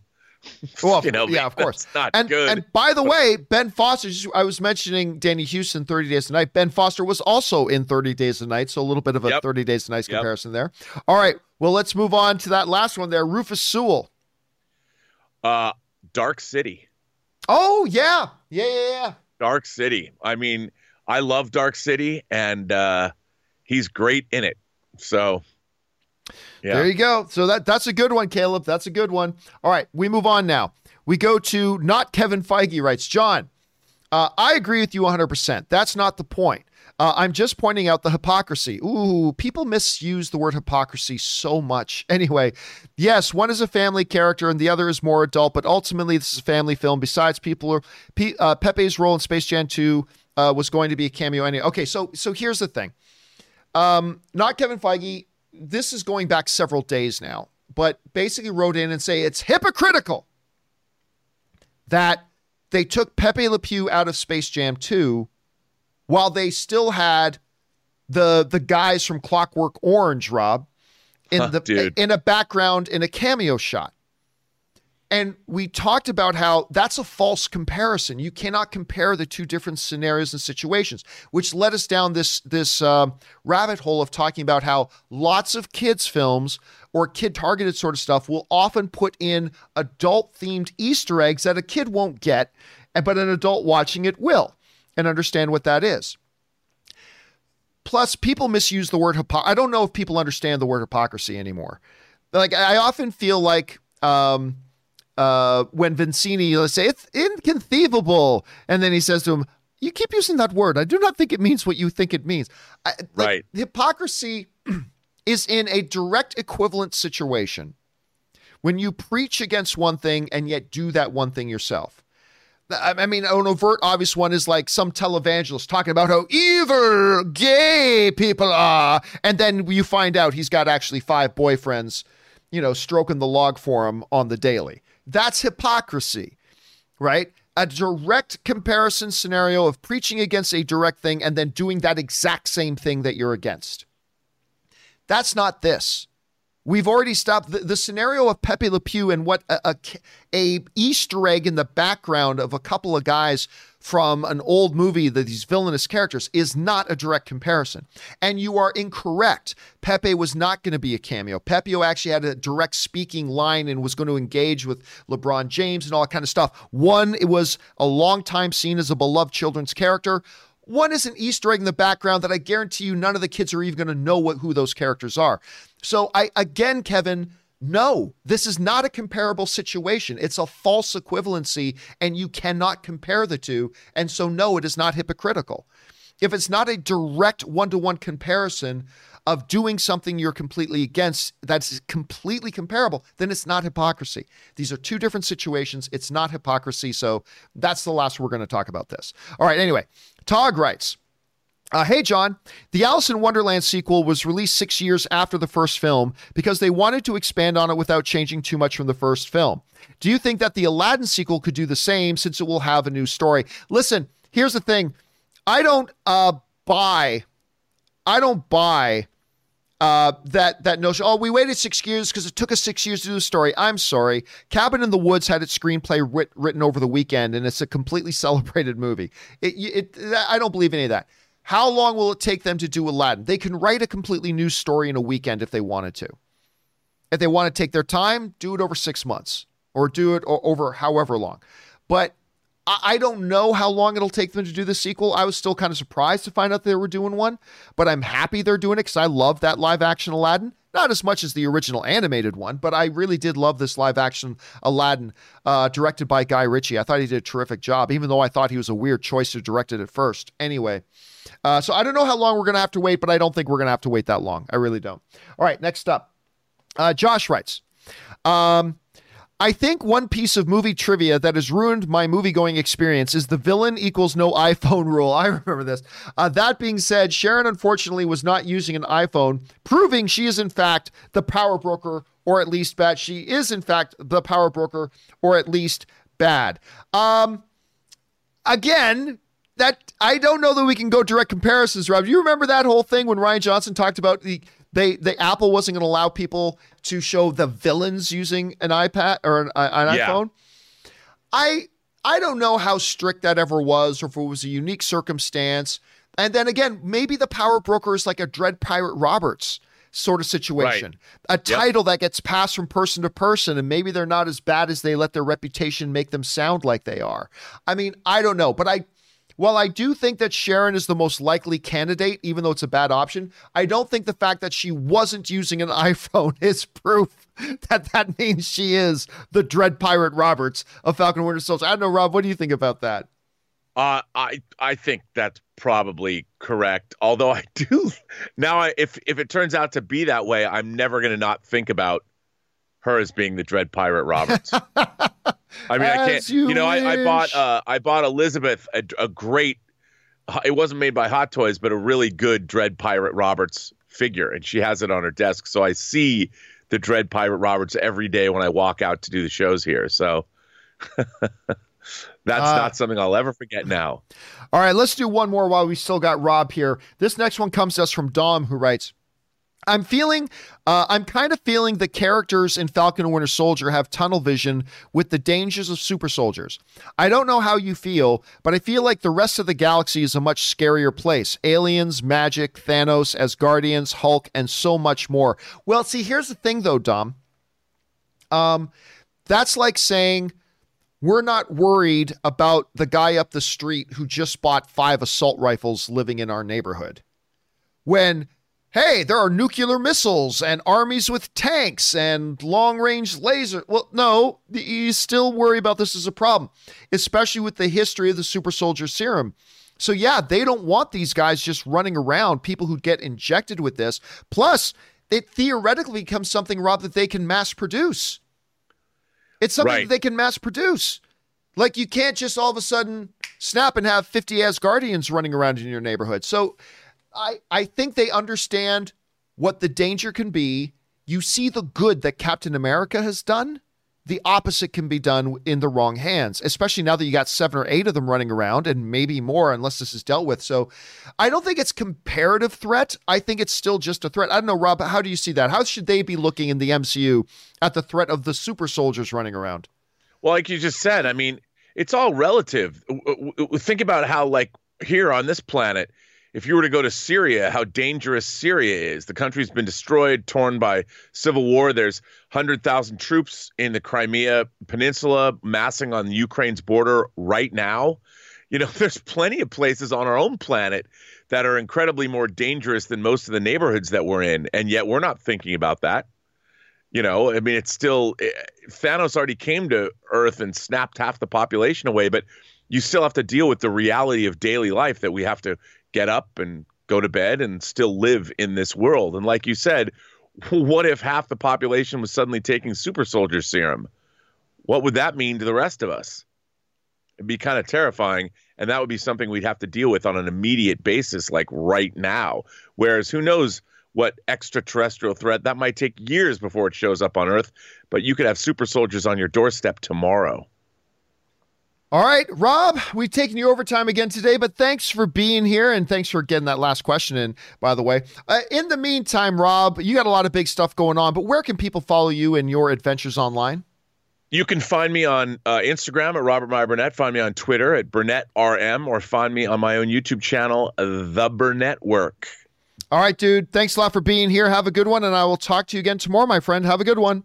All right, we'll do. Guys, the great, the one and the only, Mr. Robert Meyer Burnett. Of course, he'll be back on again tomorrow, but we still have some time here, guys. I'm going to take off my headphones since I don't need them anymore.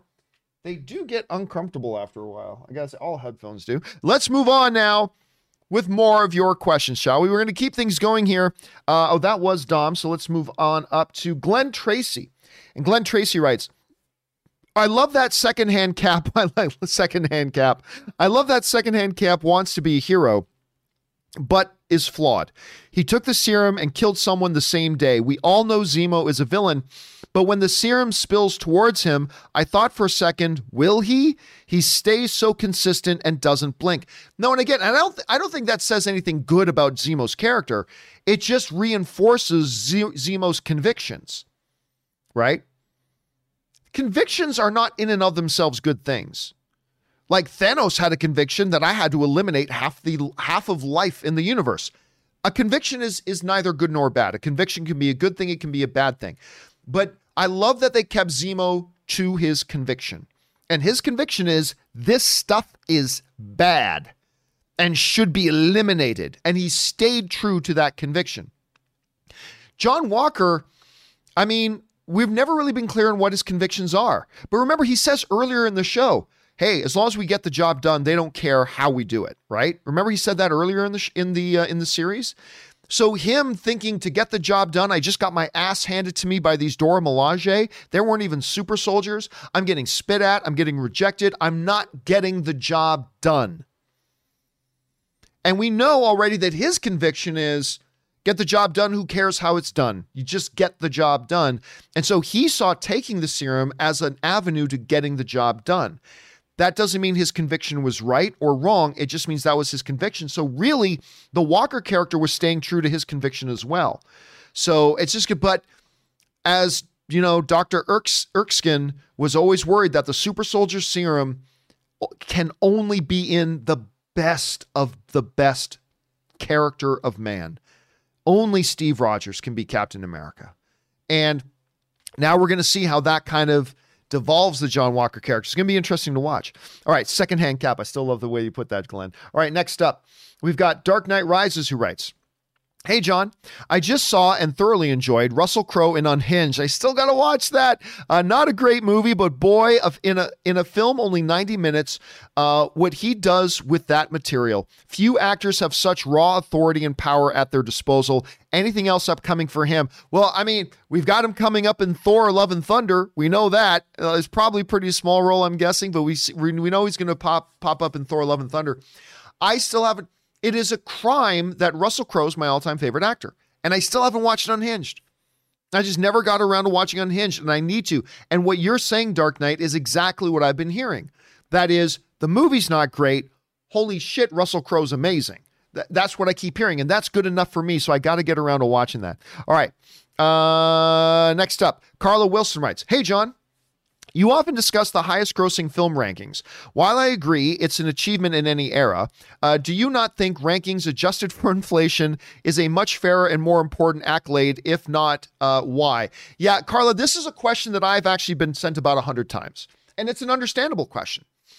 So the question often comes hey, why don't when, because, you know, inflation changes, right? The value of the dollar changes over the decades when we talk about the top grossing movies, should we not be taking into consideration inflation? It is a fair question. My answer to that has always been and stays absolutely not.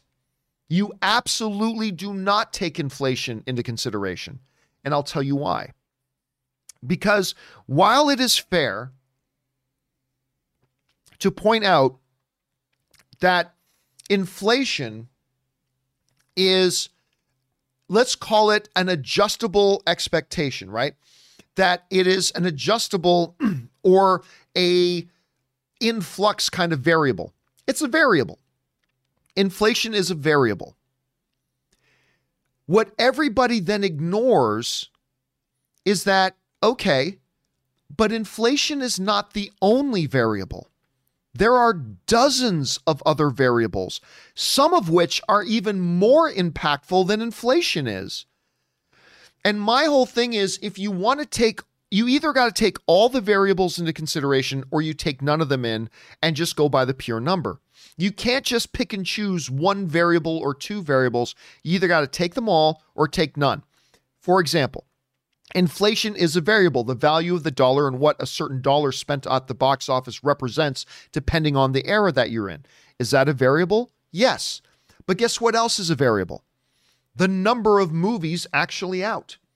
Every year, at least up until 2019, you know, before the pandemic, we were on a streak of like 20 plus years in a row where more and more released movies into theatrical exhibition came out year after year after year after year.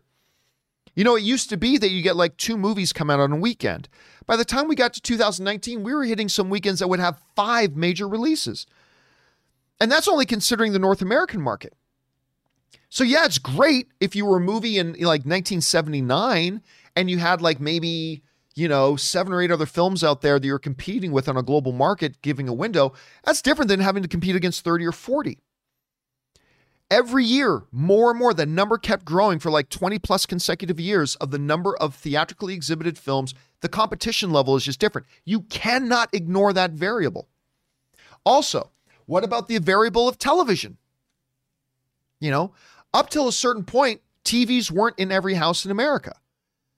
So movies prior to the advent of television had it much easier in some ways than after the advent of television. I mean, a lot of people thought when television came out that that was it, movies were going to be done.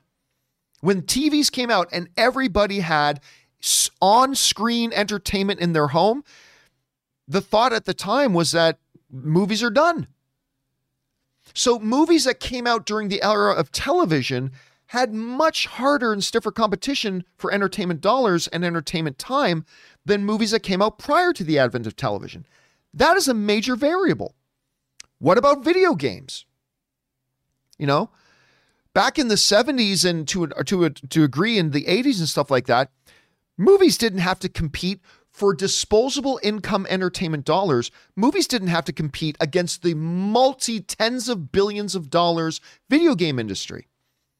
Where now a lot of kids are spending a large percentage of their disposable income on the newest, you know, um, Uh, what's the one? What's one I'm looking for? Whether it's the newest iteration of a Warcraft, or some new iteration of the latest first-person shooter, or whatever, you know, and you're buying the new Xbox Series, you're buying the new PlayStation 5 or whatever. The competition for the disposable income dollars, which is what movies and video games both go after, they both go after disposable income dollars.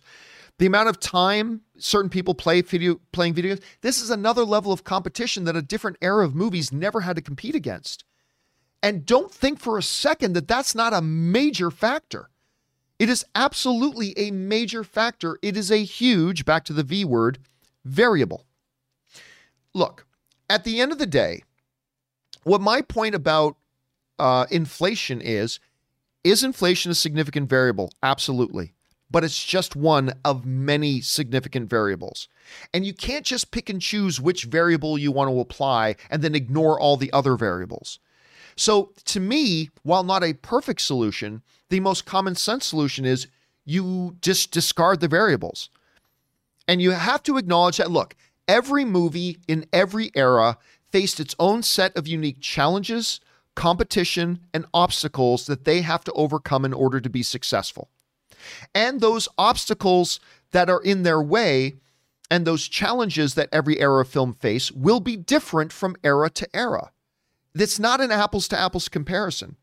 So, no, I do not believe when considering all time box office grosses that you should be considering inflation. Because while inflation may favor one era of movie, that movie didn't have to face the other challenges that modern movies have to face. And so, the only fair thing to do is just to ignore them altogether. It's not a perfect thing the perfect thing would be have a really good mathematical formula to truly break down everything, bringing all the variables into consideration, but that's not realistic.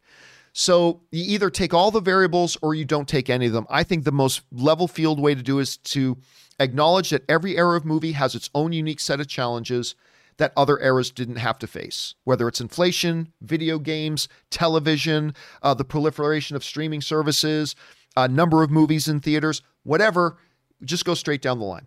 So, anyway, that's my take on that. Thanks for writing in the question, Carl. I appreciate that. All right, next up. Wakanda Forever writes, What? WrestleMania is going to be on a rain delay? I didn't know that. A complete disaster ruined my favorite night of the year. Peacock, is this what I signed up for? Total mess. Well, I mean, first of all, I never heard that WrestleMania was on a rain delay, but I'm pretty sure Peacock doesn't control the weather, brother. I'm pretty sure Peacock doesn't control the weather. It is what it is. They they held WrestleMania in an outdoor stadium. If it rained, it rained. Again, I didn't even know about that, but if it rained, it rained. All right, King Kong Megatron writes, "Hey John and Rob, greetings again from London. I hope you're both keeping well." Uh, I am one of the few who still buys physical media, as is Rob, uh, Blu-rays, and I was wondering whether it uh, whether shows like Mandalorian or WandaVision will ever be released on Blu-ray. Thanks. Uh, good question. Now, I believe I heard, although I've never seen anything to back this up. I thought, and maybe you guys in the live chat can help me with this. I believe I heard um, that th- that Mandalorian was going to be released on Blu-ray, but I again I haven't seen any information that actually validated that information. Uh, but I believe I heard that. But even if they do that for Mandalorian, and even if they do that for WandaVision, it won't last long. Because again, the idea of Disney Plus is they make these shows to make you and I sign up for Disney Plus. Right? So making these shows available on Blu-ray, they may do that right now just to ease people into the paradigm shift. But don't expect that to last for long because putting these things out on Blu-ray is actually counterproductive to what Disney Plus's end goal is, which is get people to sign up for Disney Plus on a subscription basis. So they may do it right now uh, but I have a feeling it won't be done for long. all physical media is dying. I, I, mean, so it just is. That's not a preference. That's just a fact. It is. Rob talks about this all the time. But especially for these streaming services, don't expect it to last for long. But I do think you can right now. If I'm not mistaken, and I could be, I still think you can get it right now. Anyway, uh, by the way, Mr. Wolfgang sends in a super chat badge in live chat. Thank you, Mr. Wolfgang. Appreciate that, man. All right, next up. Uh, we go to Wakanda Forever writes, Wow, that uh, that image is ingrained in my brain for the rest of my life. Growing up, the most memorable image for me was Superman kneeling before Zod in Superman 2. What is the most memorable image of modern DCEU? Of modern DCEU? Huh. That's a good one. You know what? To me, the, when I think DCEU, my favorite image in my head isn't even from what I think is easily the best DCEU movie, which is Man of Steel. It's actually from Batman versus Superman.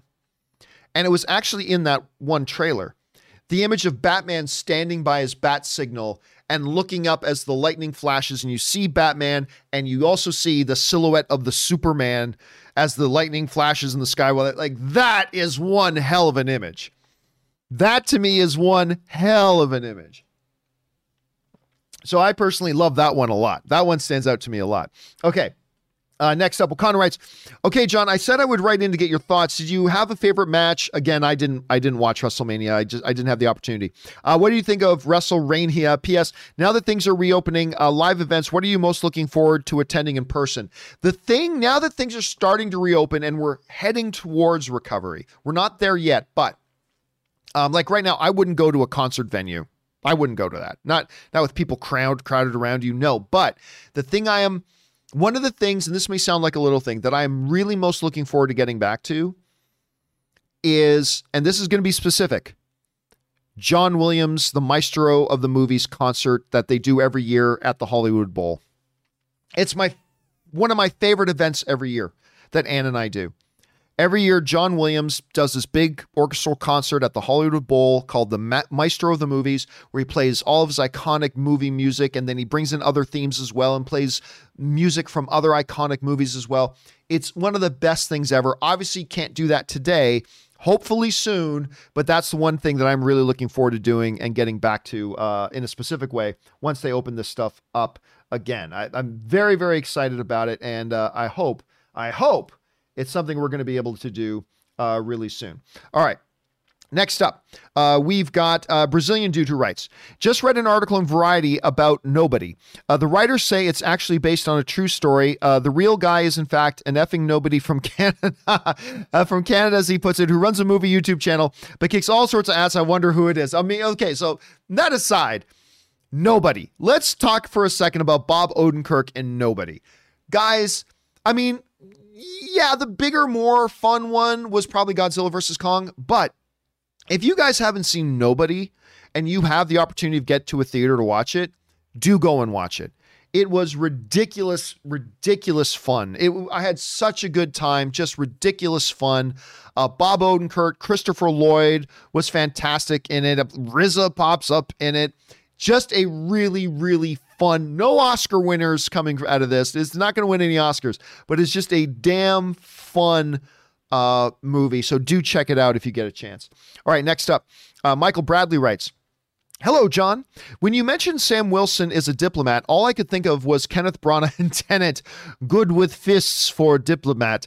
Um, yeah, well, I mean, so I mean, Sam is not literally a diplomat, but you know, he he counseled people, right? He knew how to work with people, particularly people in positions of war, right? And how to help them, right? So, in that sense, he has the skills of a diplomat. And I thought they played that very beautifully in that one episode of Falcon Winter Soldier where he finally got to get face to face with Karli. And you could see how skilled he was at this how skilled he was at actually having a conversation with her and start to make her understand herself a little bit and kind of maybe talk her down until, of course, John Walker barged in and ruined everything. But yeah, it was really cool to see that side of Sam Wilson. I thought that was great. It's a unique ability he has that none of the other Avengers really have. Right? Like he is probably better at that than any of the other Avengers could have been. So that was a really interesting thing to see. All right, next up, Wakanda Forever writes, uh, "Everyone have a great day. Love you guys. Wakanda Forever. Thanks, man. It's always nice to hear a nice little message like that. Thanks for sending that in, dude. All right, Lisa writes, "Proud mom here. Always good to be a proud mom. Uh, proud mom here asking if you could give a shout out of congrats to my daughter Isabella, who just got accepted to Dawson College in Montreal. She's studying 3D animation and computer generated imagery. Uh, her dream is to work for Disney Animation one day. Well, first of all, Big shout out to Isabella for getting accepted into Dawson. Listen, this is a field that is only going to grow. More and more artists are going to be needed for stuff like that. The highly skilled people are always needed. Uh, so congrats on getting into that. I know that's not the easiest program to get into. And also congrats on having a mom who would want to give you a shout out like that. So Lisa, thanks for sending that in. Thanks for being a good mom and congratulations to Isabella for that. I hope to see your name in the credits of a Disney or Pixar movie someday. That would be great to see. All right, next up, uh, Robert writes, or sorry, Robert by her Annette writes, Holy crap, that ending to Falcon and the Winter Soldier was probably the best ending I've seen Marvel do for anything they've ever produced. Wyatt Russell and uh, Karli uh, Skoglund are dynamite additions to this franchise. Yeah, listen, I know everybody, we all want to hate on the Walmart Captain America. I know when he showed up at the end of episode one, I made fun of the face and the mask and Walmart Captain America. I am telling you, this is an amazing character. With all of his brokenness and mistakes and the good things about him turning into bad, this is a fascinating character. And they really put a spotlight on him in this last episode. I, I mean, just love him. The Karli, again, Karli's another great character who has multiple dimensions. She's not a good guy or a bad guy. She's a girl who saw an injustice and wanted to do something about it, but it's driven her more and more to a darker place to the point that she's blowing up buildings with civilians tied up inside. I mean, it's it's amazing how they've made these characters multidimensional, and I love what they're doing with them. Uh, dude, a lot. All right, next up, Double B Studios writes, "Hey John, uh, not going to guess what happens next episode. Uh, I love guessing what happens the next episode, all kind of stuff. Uh, not going to guess what happens in the next episode. Just sitting back and eating. Uh, and eating what they bring to the table. After episode four, the effects of the snap are inevitable. Uh, Thanos continues to win, uh, plaguing everyone, no matter uh, human or how powerful the character is. And yet, listen, they, I mean, uh, this wasn't what Thanos's outcome wanted. So I don't know. I'd say that Thanos won, or this is Thanos winning. This is different from what his goals were, but still, um, but so we see they. What I am loving about the MCU right now is that they are making everything multi-layered. Right? They are not ignoring massive things that happen. You know, they're not ignoring little things that happen here and there within the MCU. They have repercussions later on. You know, yay, the Hulk snapped everybody back. It's not just happily ever after. There are problems that will come with that. 3 billion people suddenly appearing in the world, a world that has had five years to adjust of having 3 billion less people around. All of a sudden, now 3 billion more people appear. That's going to cause problems, right? That need to be dealt with. And the fact that they're doing everything on such a multi layered level, I think speaks very well for them. All right. Last one we're going to do today here, guys, comes us from Double B Studios, who writes in uh, one more thing. Feige sure chose the right people so far to direct episodes for shows and movies. I can see him doing X Men stories outside of the Marvel verse, and every now and then have a multiverse movie, maybe. I don't know. He always figures out something. Yeah, listen, that goes back, Double B, to what I've. The reason I didn't want Disney to win the Fox bidding war was because I wanted X Men to remain separate from the MCU. I still do. I still think the MCU is becoming way too overcrowded. I, re- I really do feel I'm loving it. Don't get me wrong. I'm really enjoying it, but it's also becoming overcrowded. And I just think X Men would be better served if they were in their own separate universe. That being said, you kind of nail it. I, I trust Kevin Feige.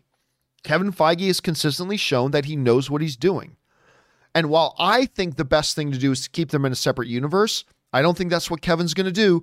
And I just trust that Kevin will find a way to make it work.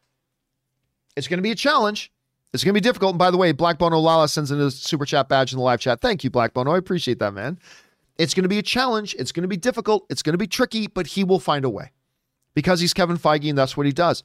And everything he's touched turns to gold right now. So I'll give him the benefit of the doubt. But yeah, if it were up to me, I'd, I'd keep the X Men in a completely separate universe. It's just this movie universe is getting far too overcrowded, um, and I don't think you can tell proper stories. But you know, w- adding like 50 more characters like that come with X-Men. This is the MCU world is now already a world where on every single street corner there's a superpowered being. I, I don't know. I, I worry about it, but again, complete tr- trust in Kevin Feige. He will find a way to make it work. All right, guys, that'll do it for today's installment of the John Campea Show. Thanks so much for being here. For guys like Movie Edit, Double B, Steve Pintor, Dave the Rave, do not worry. We've got another companion video coming a little bit later today with me and Kimberly Curran. We are going to get actually all caught up on all the remaining questions. So make sure you guys check out our companion video a little bit later today. Thanks to Robert Meyer Burnett for being here. Thank you to all of you guys for spending some of your time with us here today. And a special thank you to all you guys who sent in those live comments and question tips. Number one, because you gave us great fun things to talk about. But number two, you supported this channel as you did it. And all of us here involved at the John Campea Show, thank you guys very, very much for your support.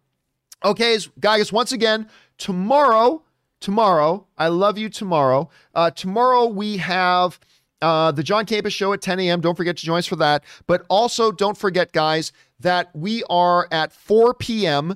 tomorrow. That's 4 p.m. Los Angeles time. That's 7 p.m. New York time. Tomorrow on Wednesday, we will be doing a live stream all about taking your questions and everything about getting a YouTube channel started uh, we'll talk gear, software, principles, philosophies. We'll talk about how it applies to if you just want to start a blog or a podcast, for example. So that's going to be tomorrow night. Make sure you guys come and join us if you have any interest in that sort of stuff at all. I've been getting a lot of requests from you guys, so that's what we're going to do tomorrow.